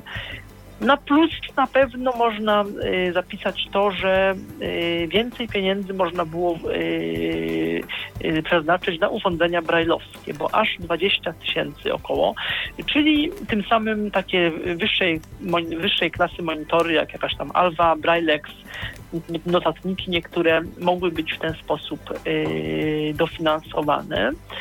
Można było kupować, no ale to znowu, teoretycznie komputery, komputery w ogóle tym razem. Y, więc i również komputery Apple, ale y, mm, z tego co wiemy, oddziały samo, w różnych miastach samorządowych instytucji podchodziły do tego różnie, różnie i różnie tak tym bywa.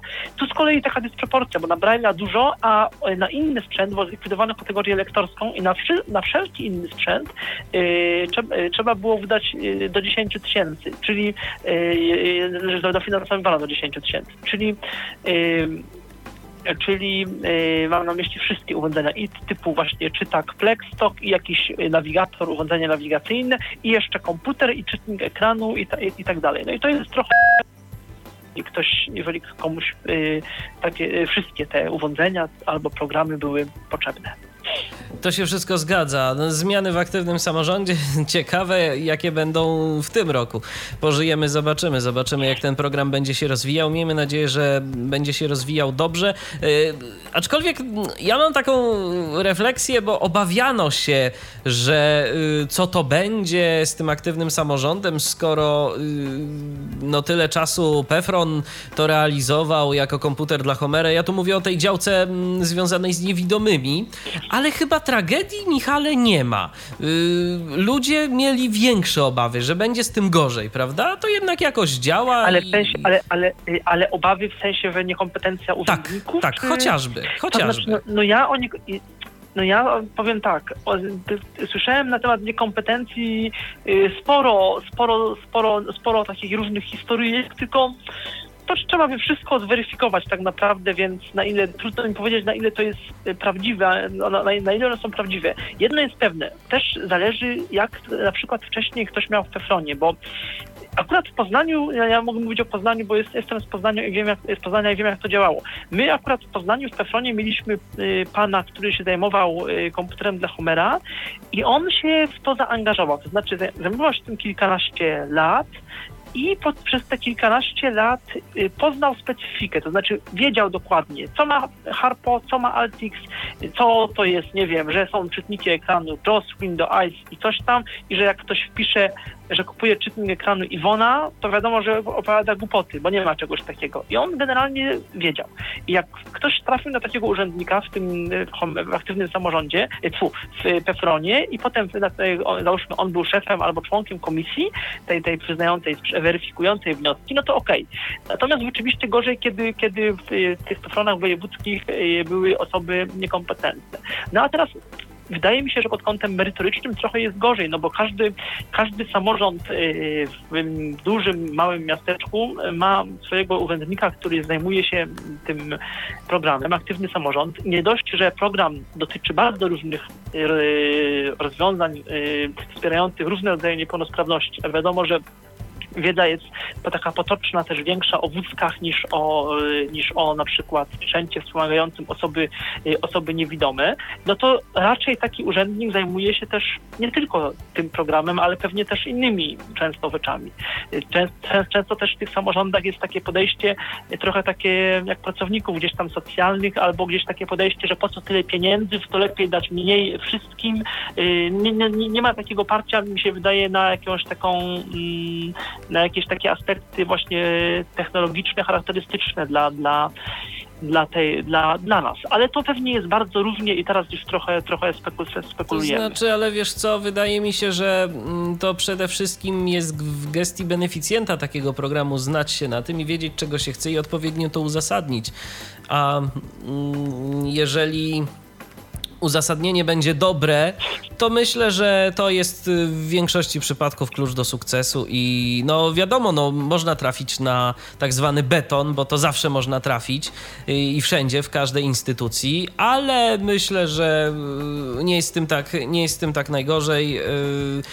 Ja nie mam żadnych podstaw do tego, żeby twierdzić, że na przykład u mnie urzędnicy, który, którzy w 2012 roku rozpatrywali mój wniosek na temat aktywnego samorządu mieli o tym jakiekolwiek pojęcie, ale po prostu no, oni wyszli z założenia, że ja wiem co chcę i ja jestem w stanie to uzasadnić i, i po prostu skoro to wnioskuję, no to widocznie jest to potrzebne. Jeżeli urzędnicy wychodzą z takiego założenia, no to dobrze. Oczywiście w takiej sytuacji łatwo no, różnego rodzaju nadużycia, no i wiadomo, że y, warto, żeby tacy ludzie mieli pojęcie, że na przykład jeżeli osoba niewidoma kupuje nie wiem, tam kilkudziesięciocalowy monitor, to coś jest tu nie tak. E, co innego, jeżeli słabowidzący to kupuje. No ale to już są takie niuanse, o których myślę, że naprawdę to różnie może być z tą wiedzą. Ja jeszcze, y, Michale, zapytam Cię mm, o jeden temat, y, bo wiem, że Ty zawsze y, lubiłeś Olympusy, o Olympus LS, o Olympus LS 14, o kolejny rejestrator, który również w minionym roku się ukazał. E, co mógłbyś na jego temat powiedzieć, jakoś przypomnieć może co nieco? No. Tak, przypomnę, chociaż o samym Olympusie to ja za dużo nie powiem, bo ja niestety go nie widziałem, nie mam go i nie testowałem go. Y, on tak się trochę zmieniła dystrybucja, on był tylko w sklepach muzycznych y, dostępny, nawet nie udało nam się niestety go od Olympusa wydobyć do testów. Y, I no co, to jest taki odchudzony troszkę LS100, czyli taki rejestrator wyższej klasy, ale bez tych wejść XLR, przez co jest mniejszy i bardziej taki poręczny. No i te osoby, które go kupiły, go sobie chwalą. Kosztuje około chyba 800 zł, jakoś tak. To jest zastępca nieudzielony udźwiękowionego jeszcze modelu LS11 albo LS5, jak to woli, bo to modele te same były, ale różniły się pewnymi drobnymi cechami ale wyglądały tak samo. No i ten LS14 no co ma, nagrywa w stereo, ma, jest udźwiękowiony, nie ma wejść, wejść XLR, I w zasadzie więcej o nim powiedzieć yy, nie mogę, bo, bo, bo po prostu nie, no nie używałem go też. Yy, jako, że staramy się jednak o większości urządzeń coś mówić, pisać, to też zapraszam do oj, prawie dwugodzinnego mm, materiału, nagrania na temat urządzenia, gdyby ktoś go chciał, gdyby ktoś je chciał wcześniej kupić. To z kolei materiał Przemysława Rogalskiego i Roberta Łabęckiego. I Tomka Bileckiego. I tak, i Tomka Bileckiego też z czerwca ubiegłego roku. No to tak jeszcze na koniec o nagrodach, y, bo również warto o tym powiedzieć, tym bardziej, że y, w działalność y, Forum Dostępnej Cyberprzestrzeni zaangażowana jest Fundacja Instytut Rozwoju Regionalnego, w której pracujemy. Nagrody zostały rozdane, nagrody FDC również w minionym roku. No i tu dosyć ciekawe dla nas myślę, że osoby i instytucje te nagrody między innymi otrzymały, tak? I tak, no jedną taką, jedną, właściwie e, opowiem o trzech nagrodach, bo trzy mają związek z osobami mm, niewidomymi, słabowidzącymi. Chociaż, to, no, ale, ale, tak można powiedzieć. Pierwsza to jest, e, nie, pierwsza w sensie, bo nagrody, nagrody były równorzędne. E, ja wymienię tak jak gdzieś tam, yy, tak, jak, tak, jak, tak jak to pamiętam i tak jak wiem o tym. Jacek Zadrożny, yy, autor strony internetowej informaton.pl, właściwie takiego bloga, bloga informującego o dostępności. Bloga informaton.pl tak, informaton, informaton.pl. To już zresztą blog prowadzony nie tylko przez Jacka. Także, także, Aha, na, także nawet, do, doszło, tam, doszło tam z tego co wiem jeszcze kilku autorów, e, którzy na dostępności się znają i wiedzą jak o tym pisać. E, serwis może niekoniecznie kierowany przede wszystkim do użytkowników niewidomych, bo tak naprawdę dostępność, tak, dostępność to jest coś, na czym my, na czym my, ale to nawet nie o to chodzi, wiesz, tylko dostępność to jest coś, na czym my korzystamy, ale niekoniecznie musi ona nas obchodzić, tak y, szczerze mówiąc, bo y, taki przeciętny użytkownik, który korzysta nawet ze swojego programu odczytu ekranu, no to może powiedzieć, że albo mu coś działa, albo mu coś nie działa. Nie musi też mieć jakiejś takiej konkretnej wiedzy, dlaczego coś działa, dlaczego coś nie działa. To rzecz e, autorów stron i aplikacji internetowych, żeby zrobić tak, żeby to działało. I o tym właśnie pisze Jacek i inni autorzy w serwisie informaton.pl. Drugą, e, kolejną nagrodę otrzymało Płockie Stowarzyszenie e, De facto, które które mm, jest znane mm, właściwie z kilku, y, działa na kilku polach, bo to jest i klub y, filmowy udostępniający filmy z audiodeskrypcją i takie forum prawno-obywatelskie dla osób niewidomych, ale też właściwie przede wszystkim, bo z tego są najbardziej znani, udostępnianie prasy wcześniej trudno albo niedostępnej w wersji elektronicznej, już teraz właściwie pewnie dostępnej, ale w jakichś trudniejszych formatach i ta prasa jest udostępniana nam za darmo, w, albo jeżeli ktoś nie ma internetu na płytach, albo yy, dla pewnie większości z nas poprzez yy, skrzynkę mailową albo dostęp yy, do strony internetowej.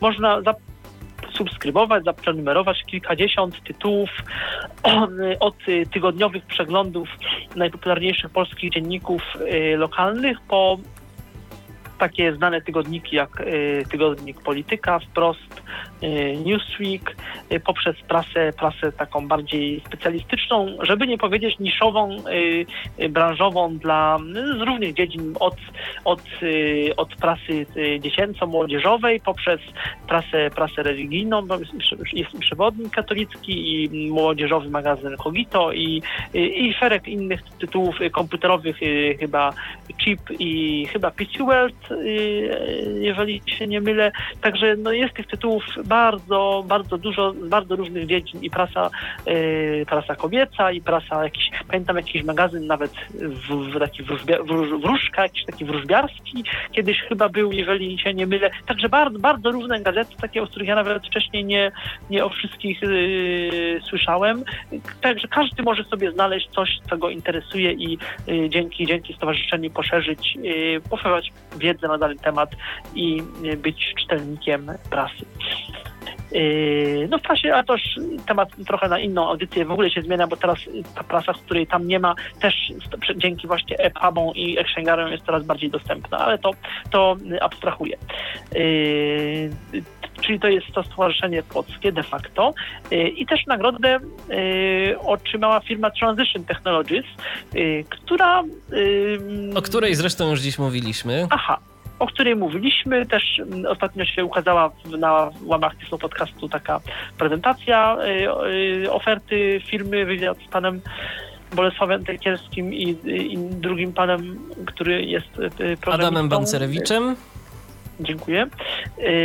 I, i głównie no, Transition to pakiet, y, to, to z jednej strony aplikacja Sync Assistant Move, y, która, mm, która jest y, aplikacją ułatwiającą nawigację w terenie. I Sync Assistant Home jeszcze też. Tak, tak, ale to tak, już, tak, ale to już generalnie o tym mówiliśmy, także, także myślę, że, hmm. myślę, że nie będziemy się powtarzać. Dobrze, Oczywiście. Michale, już w zasadzie, w zasadzie mieliśmy kończyć e, no, przynajmniej te kwestie, o które chciałem ciebie zapytać, ale jeszcze tu jedna rzecz jest e, dosyć istotna, myślę, że to śledzisz e, z racji swoich czytelniczych zamiłowań, mianowicie urządzenia do czytania, ale już nie książek elektronicznych, tylko do czytania czarnego druku. Tu się trochę zmienia, tak? I zmienia się, nie wiem, czy na plus, czy na minus, może ty więcej coś o tym powiesz. Halo? Michale, czy nas słyszysz? Y, prze, przepraszam, y, urwało, zupełnie nie słyszałem. Y, dobrze, no to pytam, pytam o urządzenia do lektury mm, książek w czarnym druku. Co, co na ich temat możesz powiedzieć? Czy to się na plus zmienia, czy na minus? Bo się zmienia, tak? Coraz więcej urządzeń tak, z kamerami. To się zmienia i tak tak, to się zmienia i tak naprawdę nie wiemy, jak się zmienia, bo każdy producent chce mieć w swojej ofercie urządzenie z dobrej jakości kamerą, no, często urządzenie od razu takie lektorskie z wbudowaną syntezą albo y, kamerę podłączoną do komputera i albo specjalne oprogramowanie, rzadziej to jest y, współpraca po prostu z Fine Readerem. Y, no i każdy producent się chwali, że te rozwiązania działają po prostu dobrze. Natomiast jak to jest naprawdę pewnie zależy, kto czego mm, oczekuje, bo na przykład w zeszłym roku testowaliśmy jedno z takich rozwiązań, rozwiązanie ReadDesk, które yy, no jednej z użytkowniczek, która to testowała, yy, się nie za bardzo sprawdziło, a inna osoba stwierdziła, że jest dla niej bardzo dobre. Także to chyba trochę zależy z jednej strony od tego, kto do czego to potrzebuje, ile to rozwiązanie kosztuje y, i czy możemy sobie na nie pozwolić, czy nie, na ile na, zależy na takiej mobilności, na dokładności, y, szybkości przetwarzania tekstu i na wierności, czyli, czyli czy chcemy coś mieć szybko i ogólnie się z czymś zaznajomić, czy zależy nam bardzo na tym, żeby tekst był dokładnie i bez błędów rozpoznany. Też niebagatelne pewne znaczenie ma to gdzieś tam, czy coś widzimy, czy nie, jakaś kwestia poczucia światła, czy wiemy, jak jest, jakie jest oświetlenie danego pokoju. Na pewno te rozwiązania nie zastąpią skanerów w tym sensie, że jeżeli ktoś potrzebuje bardzo dobrej jakości y, książki z małą ilością błędów, jeżeli ktoś skanuje dużo, głównie książek, to ja myślę, że skaner no, jest rozwiązaniem o wiele tańszym, nie myślę, tak jest. Skaner jest rozwiązaniem o wiele tańszym i już i też całkiem szybkim, no ale na pewno nie, nie tak mobilnym. A takie rozwiązania skanujące służą głównie do jednak do skanowania Niby książek też, ale to się z różnych względów nie do końca, nie do końca sprawdza. To bardziej yy... chyba do jakichś różnego rodzaju dokumentów, z którymi się chcemy zapoznać teraz, tak. zaraz, a niekoniecznie musimy mieć tam wszystko dokładnie wypisane, tak? Tak, choć jestem bardzo ciekawy tej kamery, bo to jest yy, kamera IA4 i IA3 są takie kamery. Jedna to jest ten yy, to, co mm, y, producent Zoom Texta wypuścił, Image Reader, ale też jest kamera, ta, którą Konrad Łukaszewicz pokazywał ostatnio na właśnie konferencji Recha i to będziemy chcieli przetestować, bo przynajmniej tak powierzchownie, jak to sprawdzałem, no to skanowało, odczytywało bardzo dobrze. No ale nie miałem swoich książek, nie miałem swoich tekstów i sam jestem bardzo ciekawy, no pan Konrad mówił, że to jest jakaś kamera no naprawdę dobra i dlatego to no niby dlatego to kosztuje tam ponad 10 tysięcy czy coś, więc no być może to. No bo no, te rozwiązania od czterech lat, już w kwietniu będzie 4 lata, kiedy na Side City we Frankfurcie Freedom pokazał Perl, to było pierwsze takie na świecie rozwiązanie. No i ten Perl na pewno został poprawiony programowo, kamera chyba trochę mniej, mm, ale, ale równie na ten temat, na temat Perla ludzie y, mówili. No, od, przez ten czas konkurencja yy, no też wypuściła ileś tam takich rozwiązań. No, będziemy to na pewno obserwować. Jest to taka tendencja yy, dosyć zauważalna, że, że, że urządzenia skanujące oparte o kamery, y, jest ich coraz więcej, natomiast y, no, jakoś nie mam wrażenia, żeby masowo one się, no wśród na przykład, nie wiem, y, wśród twoich chyba też nie, chyba może, mogę tak powiedzieć, wśród naszych znajomych jakoś nikt, prawie nikt tych urządzeń prawie nie nikt, prawie nikt, dokładnie. Także to... to na razie się, to jest przede wszystkim drogie. Przede wszystkim drogie, a nie każdy mm, mm, chce poświęcać środki z aktywnego samorządu chociażby na taki wydatek tak, jeżeli nie, mamy, musi. Właśnie, bo nie zawsze można to zainwestować w co innego. Taka jest prawda. A nawet Michał, nawet jakby to dobrze działało, to te pieniądze, jeżeli wiesz, nie musisz mieć dostępu natychmiast do jakichś dokumentów, to chyba lepiej jednak by było przeznaczyć na coś innego. Tak uważam. Bo no, skaner, tak. bo skaner to jednak jest zdecydowanie mniejszy wydatek. Oprogramowanie OCR, czyli Fine Reader najprawdopodobniej to jest też mniejszy wydatek, więc i państwo y, zaoszczędzi i my przy okazji też, a państwo może niekoniecznie zaoszczędzi, ale będzie w stanie nam dofinansować coś bardziej potrzebnego. Dobrze, Michale, ja Ci bardzo dziękuję serdecznie za wypowiedzi. Programu nie kończymy, ale. E, ale... Tak? Tylko jeszcze zapytam, a mówiliśmy o czytnikach ekranu? O czytnikach ekranu, o czytnikach ekranu, trochę o Windowsie, o tym, co, o tym, co nowego w Windowsie i, i o NVDA nasz słuchacz również dodał, y, więc jeszcze nam został tak naprawdę JOS y, tylko i wyłącznie. Mhm. Dobrze. Rozumiem. Dobrze, także dziękuję Ci bardzo serdecznie dziękuję, bardzo za dziękuję. telefon y, i do usłyszenia. Pozdrawiamy. Pozdrawiam, do usłyszenia. Pozdrawiamy. No to Pawle, hmm, teraz y, my wracamy do y, naszej dyskusji, do naszej rozmowy na kolejne zagadnienia. Y, właśnie, Michał wspomniał o nowych czytnikach ekranu, o nowościach w czytnikach ekranu. Co my tu mamy nowego? Mm, NVDA to na pewno sporo dodatków i to te dodatki, one tak powstają jak grzyby po deszczu dosłownie, prawda? Jakieś takie ciekawe mógłbyś wymienić, które w zeszłym roku się pokazały? Coś, no, cię jakoś bardzo pozytywnie zaskoczyło? No, to, z czego ja często korzystam, to jest Instant Translate. Pracuję często z tekstami w różnych językach, czasami zdarzy mi się słowa nie zrozumieć, to jest najczęściej angielski, niemiecki i próbuję coś sobie przetłumaczyć i to jest po prostu bezcenne, że mogę sobie podświetlić słowo, zaznaczyć je i za pomocą jednego skrótu mam już tłumaczenie. Jeszcze by się przydało coś do definicji słownikowych i różnych innych tego typu mm, narzędzi. Mamy też wtyczkę do mamy też wtyczkę do dyktowania głosem, tak? Za pomocą y, rozwiązań od Google'a, y, niewielkich porcji tekstu. To też jest również dosyć tak, zgadza się. interesujące. Tak, testowałem to, e, działa, jak najbardziej polecam. Tak jak mówisz, do krótkich wiadomości, jakieś wiadomości na tak. komunikatorach, czy nawet no tam jest no, limit 10 sekund. Nie wiem, czy Twitter bym tym pisał. Tak, kiedyś próbowaliśmy wyłączyć nawet tam nieoficjalnie, ale to tam to jest chyba dla bezpieczeństwa postawiony ten limit, ponieważ a, inaczej mm, on sam ten silnik nie lubi zbyt dużych porcji tekstu naraz. Więc po prostu to takie, to takie zabezpieczenie. E, co do mhm. innych screen readerów, no powiedzieliśmy już o mm, Windowsie. Jeżeli chodzi o NVDA, to jeszcze ja tak zauważyłem, że oni cały czas idą w Office'a, poprawiają między innymi dostępność PowerPointa, z tego co wiem się poprawiła. Jakoś nie jestem ekspertem od prezentacji, nie, nie pracuję z prezentacjami, więc tu wiele nie powiem, natomiast tak z tego co zauważyłem i co zresztą mm, potwierdzają ludzie z NV Access, e, no, że oni chcą tak naprawdę doprowadzić do takiej sytuacji, że będzie jakiś każdy jeden program yy, do wykonywania jakiegoś konkretnego zadania dobrze udźwiękowiony. No tu akurat stawiają przede wszystkim na Microsoft Office, aczkolwiek OpenOffice yy, z tego co gdzieś tam ostatnio na Twitterze widziałem, także całkiem nieźle i coraz lepiej jest yy, udźwiękawiany. Notabene ostatnio mm, w centrali skryptów Windowsa mignął mi też dodatek udźwiękawiający yy, LibreOffice i OpenOffice yy, autorstwa firmy ECE.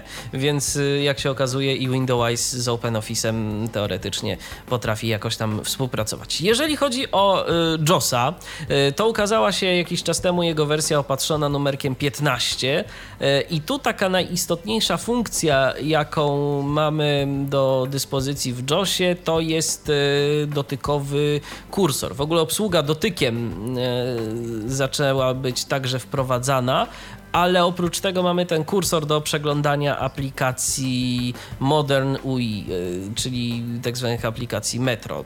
Kiedyś to się Metro nazywało, teraz jest Modern UI, więc to taka jeszcze istotna dosyć funkcja. Y, no i te screen readery, nie wiem, ja mam takie wrażenie, że nawet i te komercyjne screen readery po prostu zero jakichś takich większych innowacji, to jest po prostu gonienie tego, co y, jest w mainstreamie, co jest w tych takich y, głównych technologiach, żeby to wszystko jakoś ze sobą współpracowało. Nie wiem, czy, czy ty masz inne zdanie, czy, czy się ze mną zgodzisz? Tak, niestety brak kreatywności, to znaczy tu się coś dzieje w kwestii np. Google Chroma, teraz y, próbują udostępnić tego Google Chroma producenci już readerów Mm, to jest taki nurt, który teraz często, za którym często podążają. E, no ale tak, to niestety muszę Ci przyznać rację, że mało jest takiej innowacji, jeżeli chodzi o wspieranie jakichś tam różnych e, standardów. E, nie rozwija się sam screenreader jako screenreader, mm, jako program, który ma udostępniać w większym stopniu komputer osobie niewidomej, a dorzuca się do niego jakieś dodatki. teraz w JOSie tak patrzyłem na listę zmian, mamy nowe wokalizery mamy e, możliwość e, uaktywnienia monitora brailleowskiego bez restartowania e, JOSa. Jakieś tam jeszcze ułatwienia w instalacji tych monitorów brailleowskich. No NVDA tak naprawdę też goni jeszcze, nadrabia pewne braki w stosunku do komercyjnych screenreaderów. Myślę, że z takich nowości warto przede wszystkim nadmienić menedżer profili i możliwość zmiany skrótów klawiszowych. E, która się pojawiła w ostatniej wersji. Zgadza się. E, jeżeli chodzi o wokalizery, to w ogóle jest taka tendencja, że te wokalizery, e, one są w zasadzie wszędzie, gdzie tylko mogą się pojawić. E, czy NVDA, czy Windows, czy JOS, wszędzie mamy, wszędzie mamy wokalizery. Różnie to tam jest oczywiście z opcją dostępności, licencjonowania, ale generalnie mm, teraz jest chyba w modzie po prostu mieć wokalizera. Zresztą i na Androidzie chyba też, też, też jest, prawda? Jest, jest wokalizer. Mm, również. Nieoficjalnie jest, tak. Również gdzieś tam, gdzieś tam może być, więc no są, są one w zasadzie, są one w zasadzie wszędzie. E, jeżeli chodzi o takie mm, syntezatorowe jeszcze nowości e, z minionego roku, to mm, Y, już o tym mówił Aleksander troszeczkę, a y, ja to jeszcze rozszerzę o jedną zasadniczą informację. Iwona y, no, została przejęta przez Amazon, więc to... Już też warto wspomnieć o tym, że teraz te najnowsze tablety Amazon, te Kindle Fire HD zdaje się, e, posiadają także swoje udźwiękowienie, screen reader. E, aha, no to, to rzeczywiście jest e, dobra informacja. Wiesz coś więcej, co ten screen reader potrafi? Tam jest cała obsługa dotykiem e, interfejsu tableta, e, oczywiście zasilana głosami Ivo e, i e, jest to wszystko wspierane przez RNIB czyli taki jakby PZN, ale w Wielkiej Brytanii. Tak, brytyjski, dokładnie. Kolejną taką rzeczą, yy, jaka trochę niewidomych mogła yy, albo ucieszyć, albo i niekoniecznie, to jest nowe, to są nowe okienka, właściwie nowa wersja już okienek z yy, jeszcze wcześniejszego roku, mianowicie mam na myśli Windows 8.1. Różne opinie są na temat tego systemu. Ja próbowałem aktualizować, ale po prostu mi się nie udało. Y, nie wiem z jakiego powodu, ale wiem, że nie jestem jedyny. A z racji tego, że no, gdzieś tam sporo miałem różnego rodzaju spraw na głowie, to, to sobie to y, na chwilę obecną odpuściłem. No, zobaczymy, co będzie z tym dalej, no, ale w każdym razie yy, tak, to, tak to wygląda. Yy, co jeszcze? Y, także Aleksander mówił o, właśnie o upadku naszego polskiego startupu, y, czyli o upadku sieci CU Mobile, y, która ruszyła z wielką pompą która miała być rewolucją dla niewidomych, okazała się po prostu klapą. Niestety. Mm, przedstawiciele firmy to też.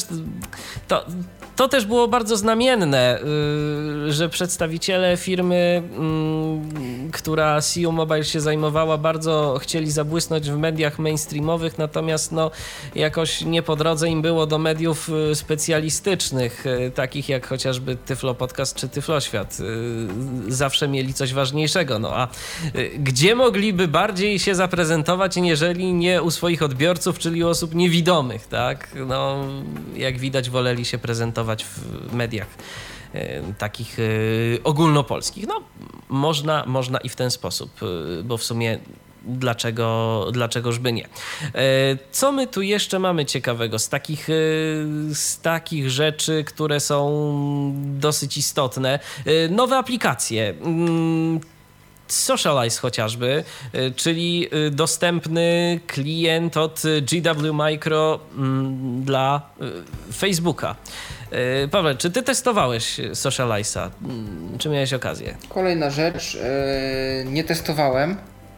Swoją drogą czytałem jakieś komentarze pod jedną z audycji i komuś się chyba nie spodobało, że dużo rzeczy, które tu omawiamy, mm, troszeczkę odbijam na zasadzie nie testowałem i, nie wiem. I rzeczywiście trochę, no nie fajnie, że jedyne co mogłem powiedzieć to, że nie testowałem, natomiast jest to klient, który kosztuje, to jest abonament roczny i szczerze powiedziawszy, widzę właśnie taką tendencję mm, programistów do y, włączenia tego właśnie modelu subskrypcji.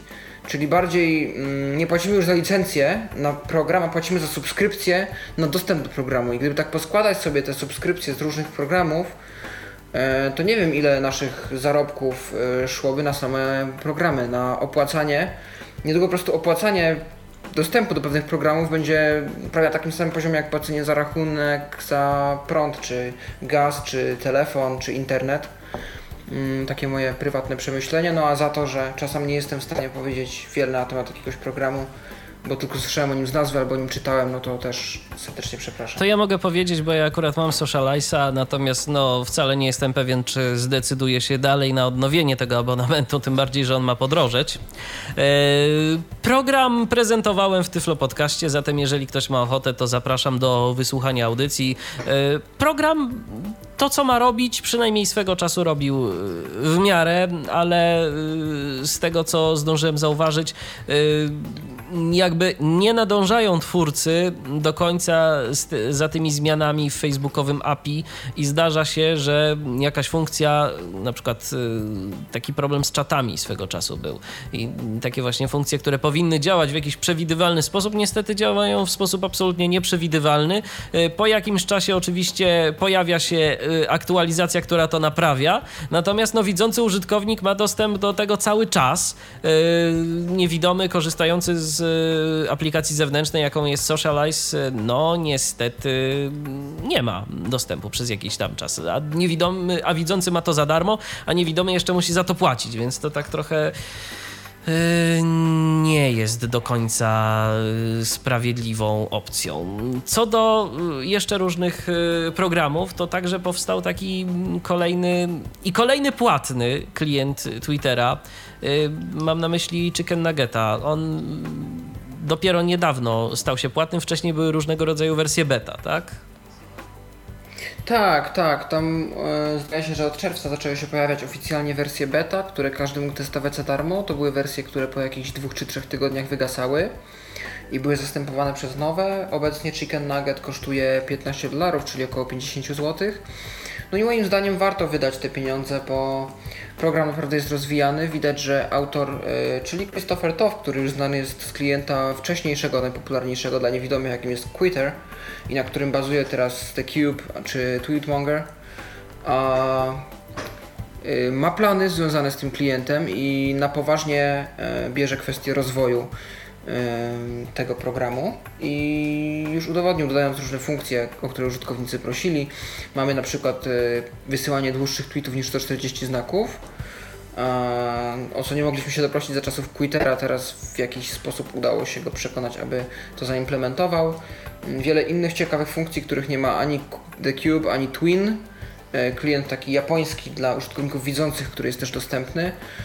Mm, ma wiele takich unikalnych funkcji, których nie widzieliśmy przedtem, takich jak na przykład automatyczne odczytywanie osi czasu, co jest czasem przydatne, jak mamy otwarty jakiś taki mało ruchliwy hashtag i chcemy na bieżąco śledzić na przykład jakieś wydarzenia czy tweety dotyczące danego wydarzenia. Um, możemy jak najbardziej to robić. Jest streaming, czyli strumieniowanie tweetów w czasie rzeczywistym. Jest autoodczytywanie, czyli możemy się czuć jakbyśmy byli w centrum akcji, chociaż tak naprawdę tylko syntezator czyta te tweety. Mamy wsparcie, jak już powiedziałem, dla długich tweetów, wsparcie do ładowania obrazków.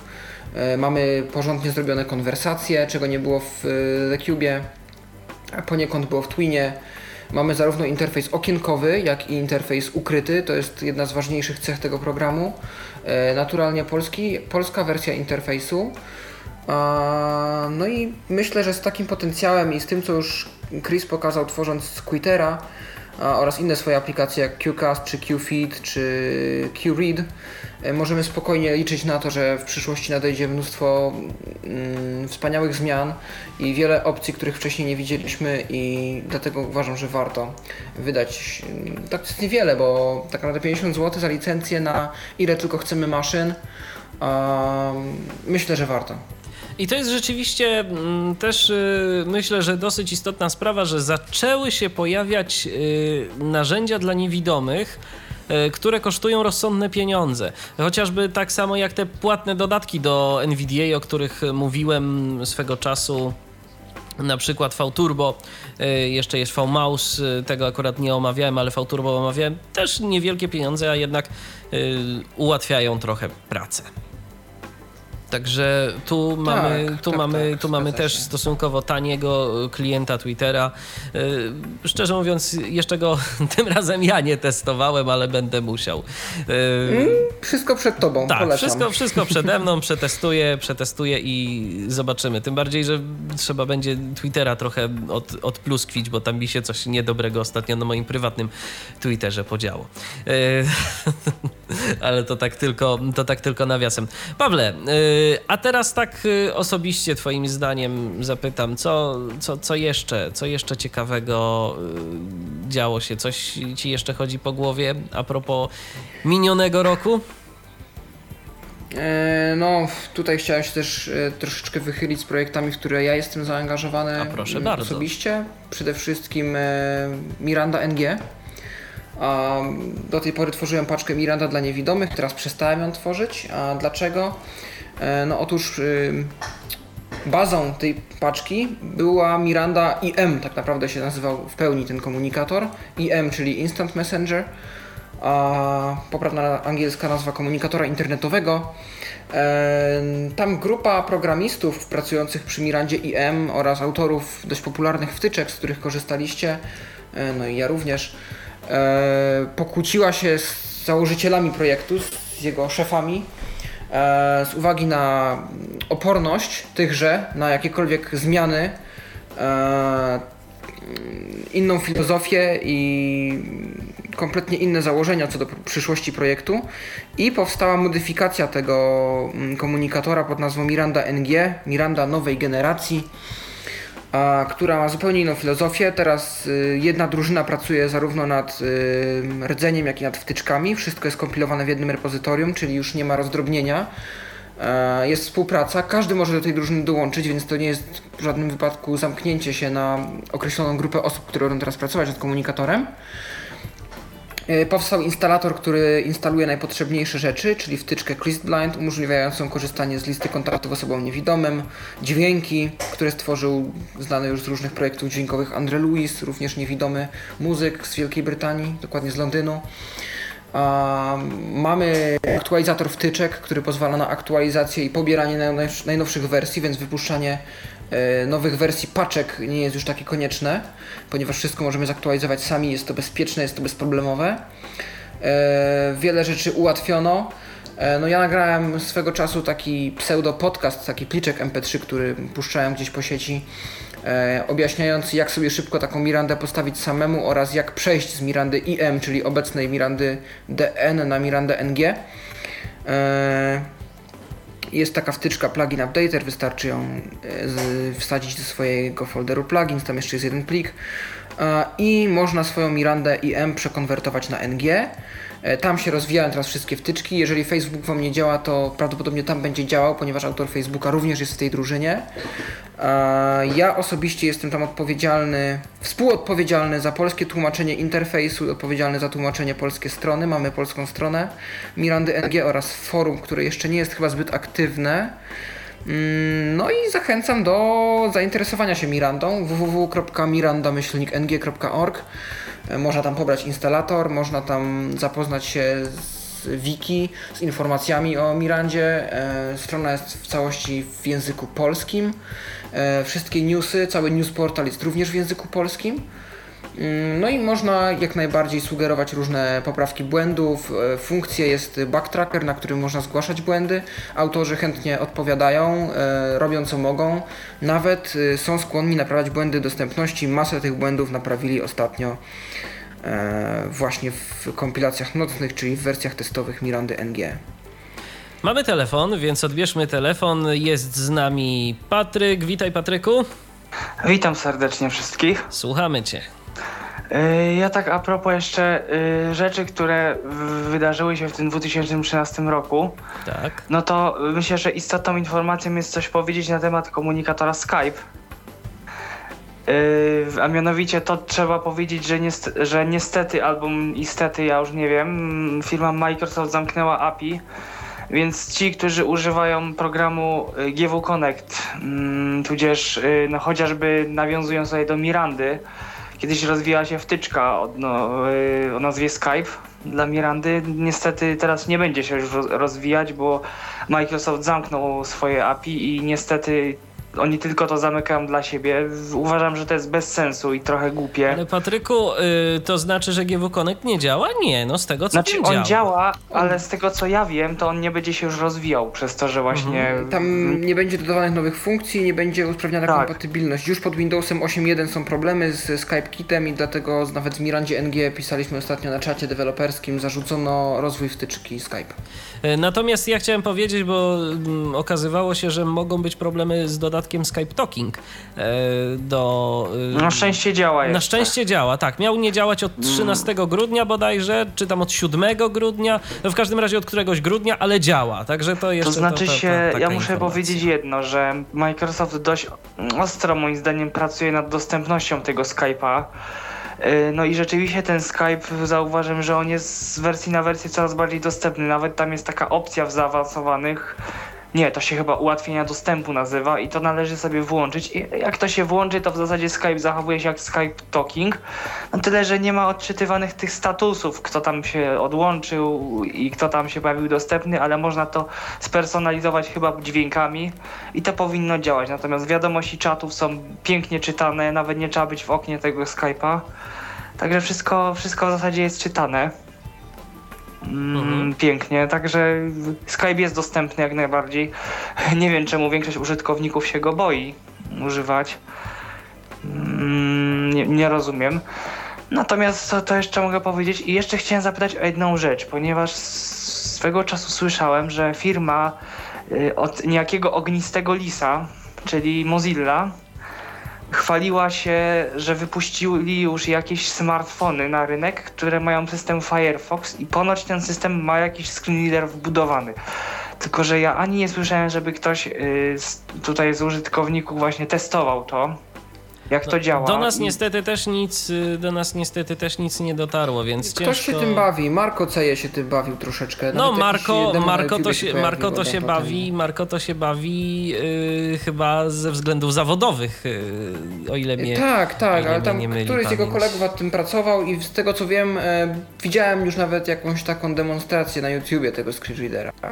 I rzeczywiście są jakieś gesty, natomiast nie wiem, czy to nie będzie troszeczkę, może się nie znam jak yy, Chrome OS, że to jest trochę taka przeglądarka internetowa, w której wszystko się robi. Yy, że to wszystko wyglądać jak strony takie HTML5 chyba. Bo nawet można sobie tego Firefox OS-a symulować, emulować w Firefoxie, jest jakieś takie rozszerzenie do tego. Rozumiem. Y, no ja nie widziałem jeszcze telefonów z Firefox y, OS-em, natomiast y, tyle co czytałem, to, to jakichś nie dostają one pozytywnych recenzji te telefony. To, to, jeszcze, to jeszcze chyba przed Mozilla. Ja myślę, że to jeszcze się nie rozwinęło, bo to, tak. bo, to, bo to potrzeba, żeby jednak w telewizji to był jeden tylko taki smartfon gdzieś tam reklamowany, już w zasadzie przestał. Także albo oni nad tym pracują jeszcze i muszą nad tym posiedzieć. Mm, albo to jeszcze kwestia czasu. Jeszcze co chciałem powiedzieć, tak a propos użytkowników, może powiem, bo jak to ja oczywiście y, zainteresowany tematyką gier, to mam coś dla tych, którzy lubią sobie tam w coś pograć od czasu do czasu. A to słuchamy. Mm, rynek gier audio wiadomo, że niewiele się tak naprawdę podziało, ale coś się podziało. Mm, przy, przynajmniej y, jeżeli chodzi o iOS-a, mamy Papa Sangre dwójkę myślę, że gra znana większości użytkownikom y, iOS-a, którzy grali y, osadzona w klimacie horror, y, powiedzmy takim horrorystycznym troszeczkę. Zasad tutaj nie będę tłumaczył, w każdym razie firma Something Else wypuściła Papa Sangle 2, która jest świetna moim zdaniem. Grałem w to, więc mogę się na ten temat wypowiedzieć. Jest jeszcze mroczy niż, niż w pierwszej wersji i to powiedziałbym, że od samego początku.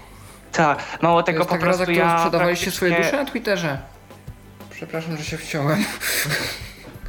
E, że, Ale że była co? jakaś taka akcja promocyjna Something Else, że po prostu się sprzedawało czyjeś dusze na Twitterze, żeby tam wygrać tego Papa Sangre dwójkę, nie wiem, tak freak Akurat tego nie widziałem, ale po prostu mówię, najlepsze jest to, że w tej grze fajnie działa żyroskop i po prostu można się za przeproszeniem e, skakać z tym telefonem, po prostu po całym pokoju latać i w to grać po prostu. To jest, to jest naprawdę, to jest naprawdę rewelacyjne, jak to działa na ten żyroskop. No super, świetnie, no naprawdę. To znaczy, ale możesz też chodzić, yy, bo poruszając się z tym telefonem. Tak, jakby, tak oczywi oczywiście. Kiedy, kiedy idziesz, to, to idziesz, tak? Czy tylko tak. się obracasz? To, to tak działa, naprawdę. Bo mi się udało tylko, bo ja grałem w to, ale kroki robiłem y, stukając w ekran. Natomiast obracać to się można rzeczywiście z, z telefonem. To, to się zgadza. Znaczy, może rzeczywiście, może jakoś tak tym telefonem poruszałem, że on się ten, te, że, on, że postać chodziła, no. No ale jest... to trzeba będzie, będę musiał to sprawdzić, bo, bo rzeczywiście, y, bo rzeczywiście to, to, to jest fajne. Tak, tam żyroskop został wykorzystany w tej grze, to jest prawda. Y, może z tym chodzeniem to akurat ja coś tutaj prze, przeinaczyłem, mhm. ale faktycznie ten ruch działa i rzeczywiście obracanie się jest świetne. Jeszcze tak a propos na PC-ta, mm, dwie gry, które y, mi, że tak powiem, siedzą w pamięci. No to oczywiście japoński tytuł y, Bokura no Daibouken doczekało się kolejnej serii, czyli trzeciej. Mm, gra z RPG y, przez 15-latka zrobiona.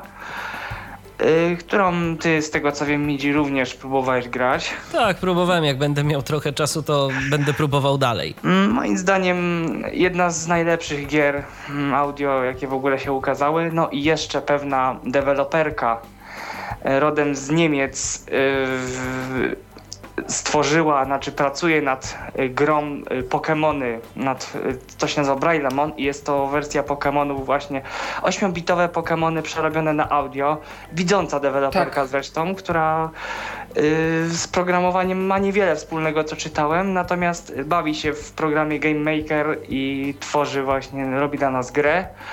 No i także, mamy, także mamy polską produkcję, o której tu przed momentem napisał Roberto Lombino, e, mianowicie Srebrny Labirynt. To jest także produkcja, mm. o, której, o której wspominaliśmy już e, w No niestety, ja mam kiepską opinię na temat tej gry, natomiast nie, nie będę tutaj, nie podoba mi się ta gra z, z różnych względów, ale i tak szanuję dewelopera, że, że coś próbował zrobić. Tak, bo, bo gra rzeczywiście jest trochę zagmatwana, powiedziałbym szczerze, ale może to i w niej o to chodzi.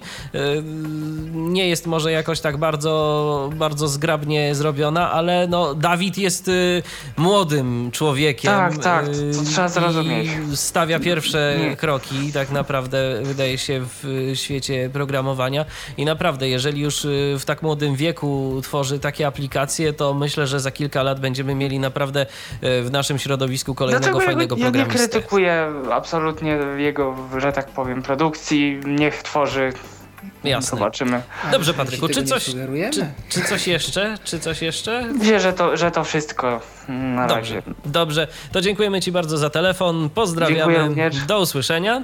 Y, no to Pawle, czy coś jeszcze oprócz Mirandy warto by było wymienić z Twojej strony? Mm, troszeczkę przy aplikacjach mobilnych pominęliśmy Umbrella, któremu też trzeba by zrobić jakąś sprawiedliwość, bo. I któremu była poświęcona audycja. w jakiś sposób. Też. Tak, jest to jednak jakiś sposób na szybsze pisanie na iPhone'ie. Powstał program Embraille, e, aplikacja służąca do pisania braillem na ekranie dotykowym iPhone'a. E, I posiada ona wsparcie również dla polskiego braille'a, więc można jak najbardziej pisać e, w braille'u po polsku na iPhone'ie. I jest to rzeczywiście szybsze niż pisanie na standardowej klawiaturze, podobnie jak pismo ręczne przy iOS 7, tylko tego jeszcze nie opanowałem. A, Ale też jest podcast. Po raz kolejny powiem, że jest podcast, więc polecamy. Jeżeli ktoś ma ochotę po, posłuchać. E, Piotr Witek nagrał dla nas e, właśnie taką prezentację pisma ręcznego jako właśnie takiej nowości w iOS 7, bo to jest kolejna właśnie nowość w tym systemie. Mm, tak, jest to jest też aplikacja chyba Draconis Entertainment y, Do It Right staje się, która uczy nas jak Mm, takie pismo ręczne wykonywać poprawnie.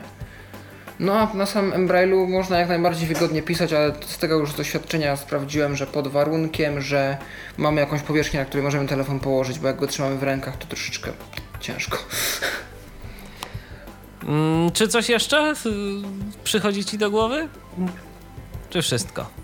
Raczej nie, tak. No to z mojej strony, no ja muszę powiedzieć, że ten rok 2013 y, y, z rzeczy technologicznych nie tyle był dla mnie bardzo istotny, co z takich przyczyn typowo osobistych, y, bo, no bo, bo, u, mnie się, bo u mnie się pozmieniało.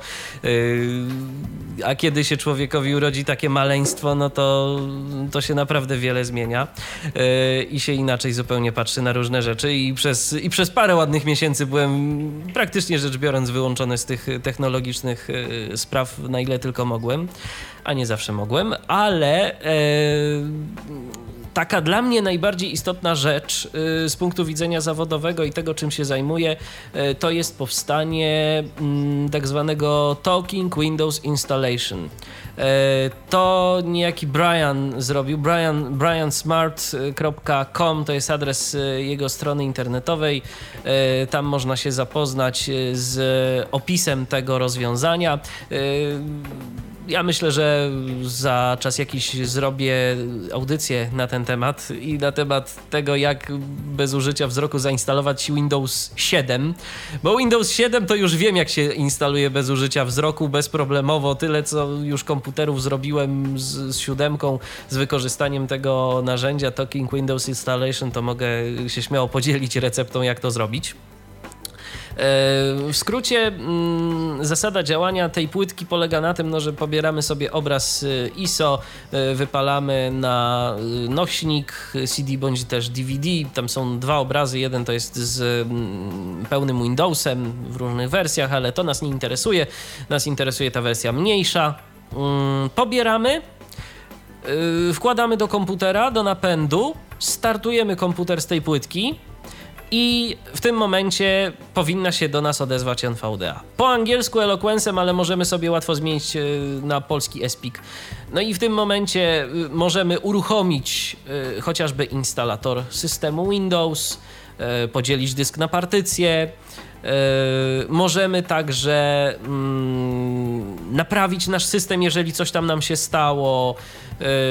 A to narzędzie do naprawiania działa, wiem, bo sprawdziłem kiedy eksperymentowałem i, i, sobie coś tam, jakiś sektor rozruchowy chyba uszkodziłem albo podobne rzeczy.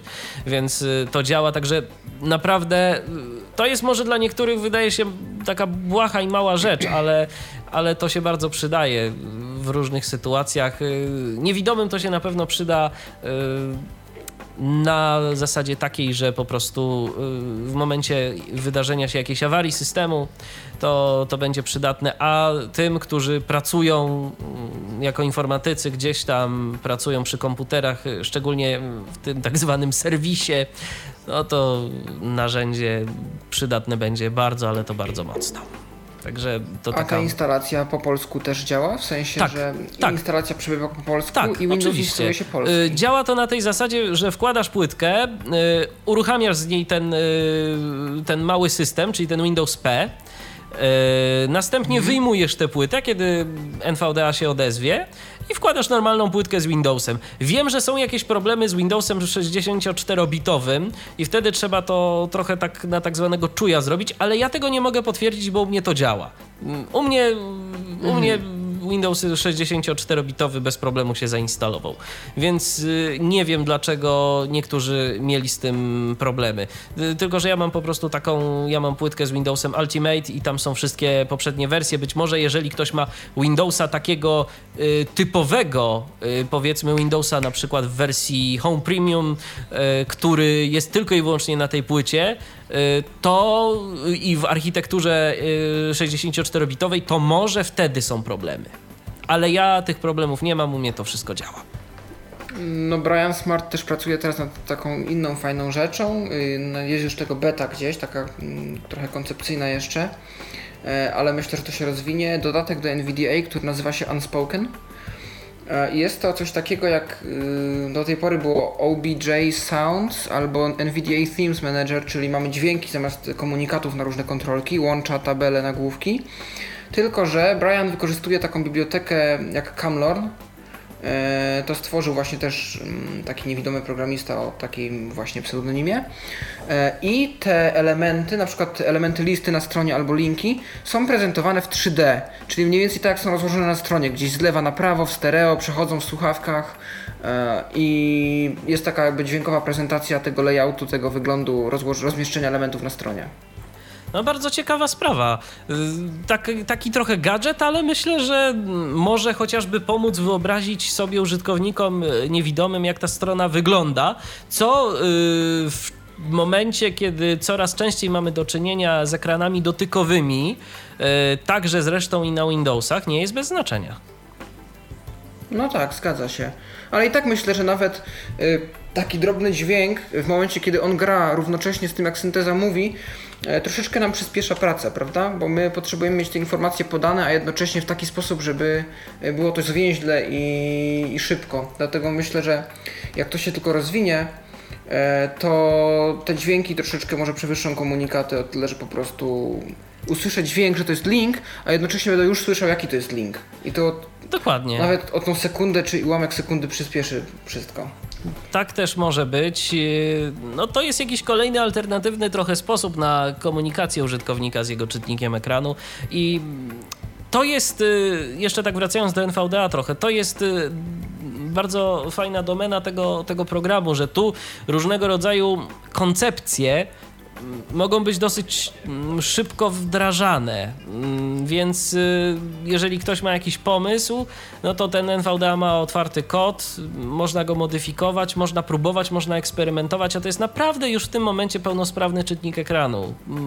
I pełnoprawny czytnik ekranu i pełnosprawny też, więc, y, więc spokojnie, więc y, można, można naprawdę fajnie z nim działać, także no jeszcze tak wracając do tego Windowsa, gdyby Microsoft rzeczywiście miał go włączyć w czy system Windows 9 za czas jakiś, to akurat JOSa szczerze mówiąc nie byłoby mi tak szkoda co NVDA, bo, bo Mogłoby to prędzej czy później oznaczać niestety to, że po prostu NVDA nie będzie miał kto rozwijać, bo jeżeli dostaniemy naprawdę dobry czytnik ekranu, a nie oszukujmy się, mimo tego, że Windows na razie jest e, trochę w tyle, e, gdzieś tam za swoimi konkurentami, czy za JOSem, czy za NVDA, e, to nie jest tak w tyle, żeby tego nie można było naprawić. To wystarczy kilka miesięcy naprawdę intensywnej pracy i myślę, że może Windows spokojnie wyprzedzić wszystkich. Tylko po prostu muszą być na to odpowiednie środki, które Microsoft ma. Więc jeżeli tak miałoby się to potoczyć, to mają możliwość zawojować wszystkich. A czy z tej możliwości skorzystają? Czas pokaże i być może będziemy mieli co podsumowywać w 2015 roku. Dziękuję Ci, Pawle, bardzo serdecznie za udział w dzisiejszej audycji. No i pewnie się usłyszymy. Może niekoniecznie za rok, może wcześniej i wtedy nam zademonstrujesz może jakąś ciekawą aplikację, albo będziemy mieli okazję znowu o czymś interesującym porozmawiać.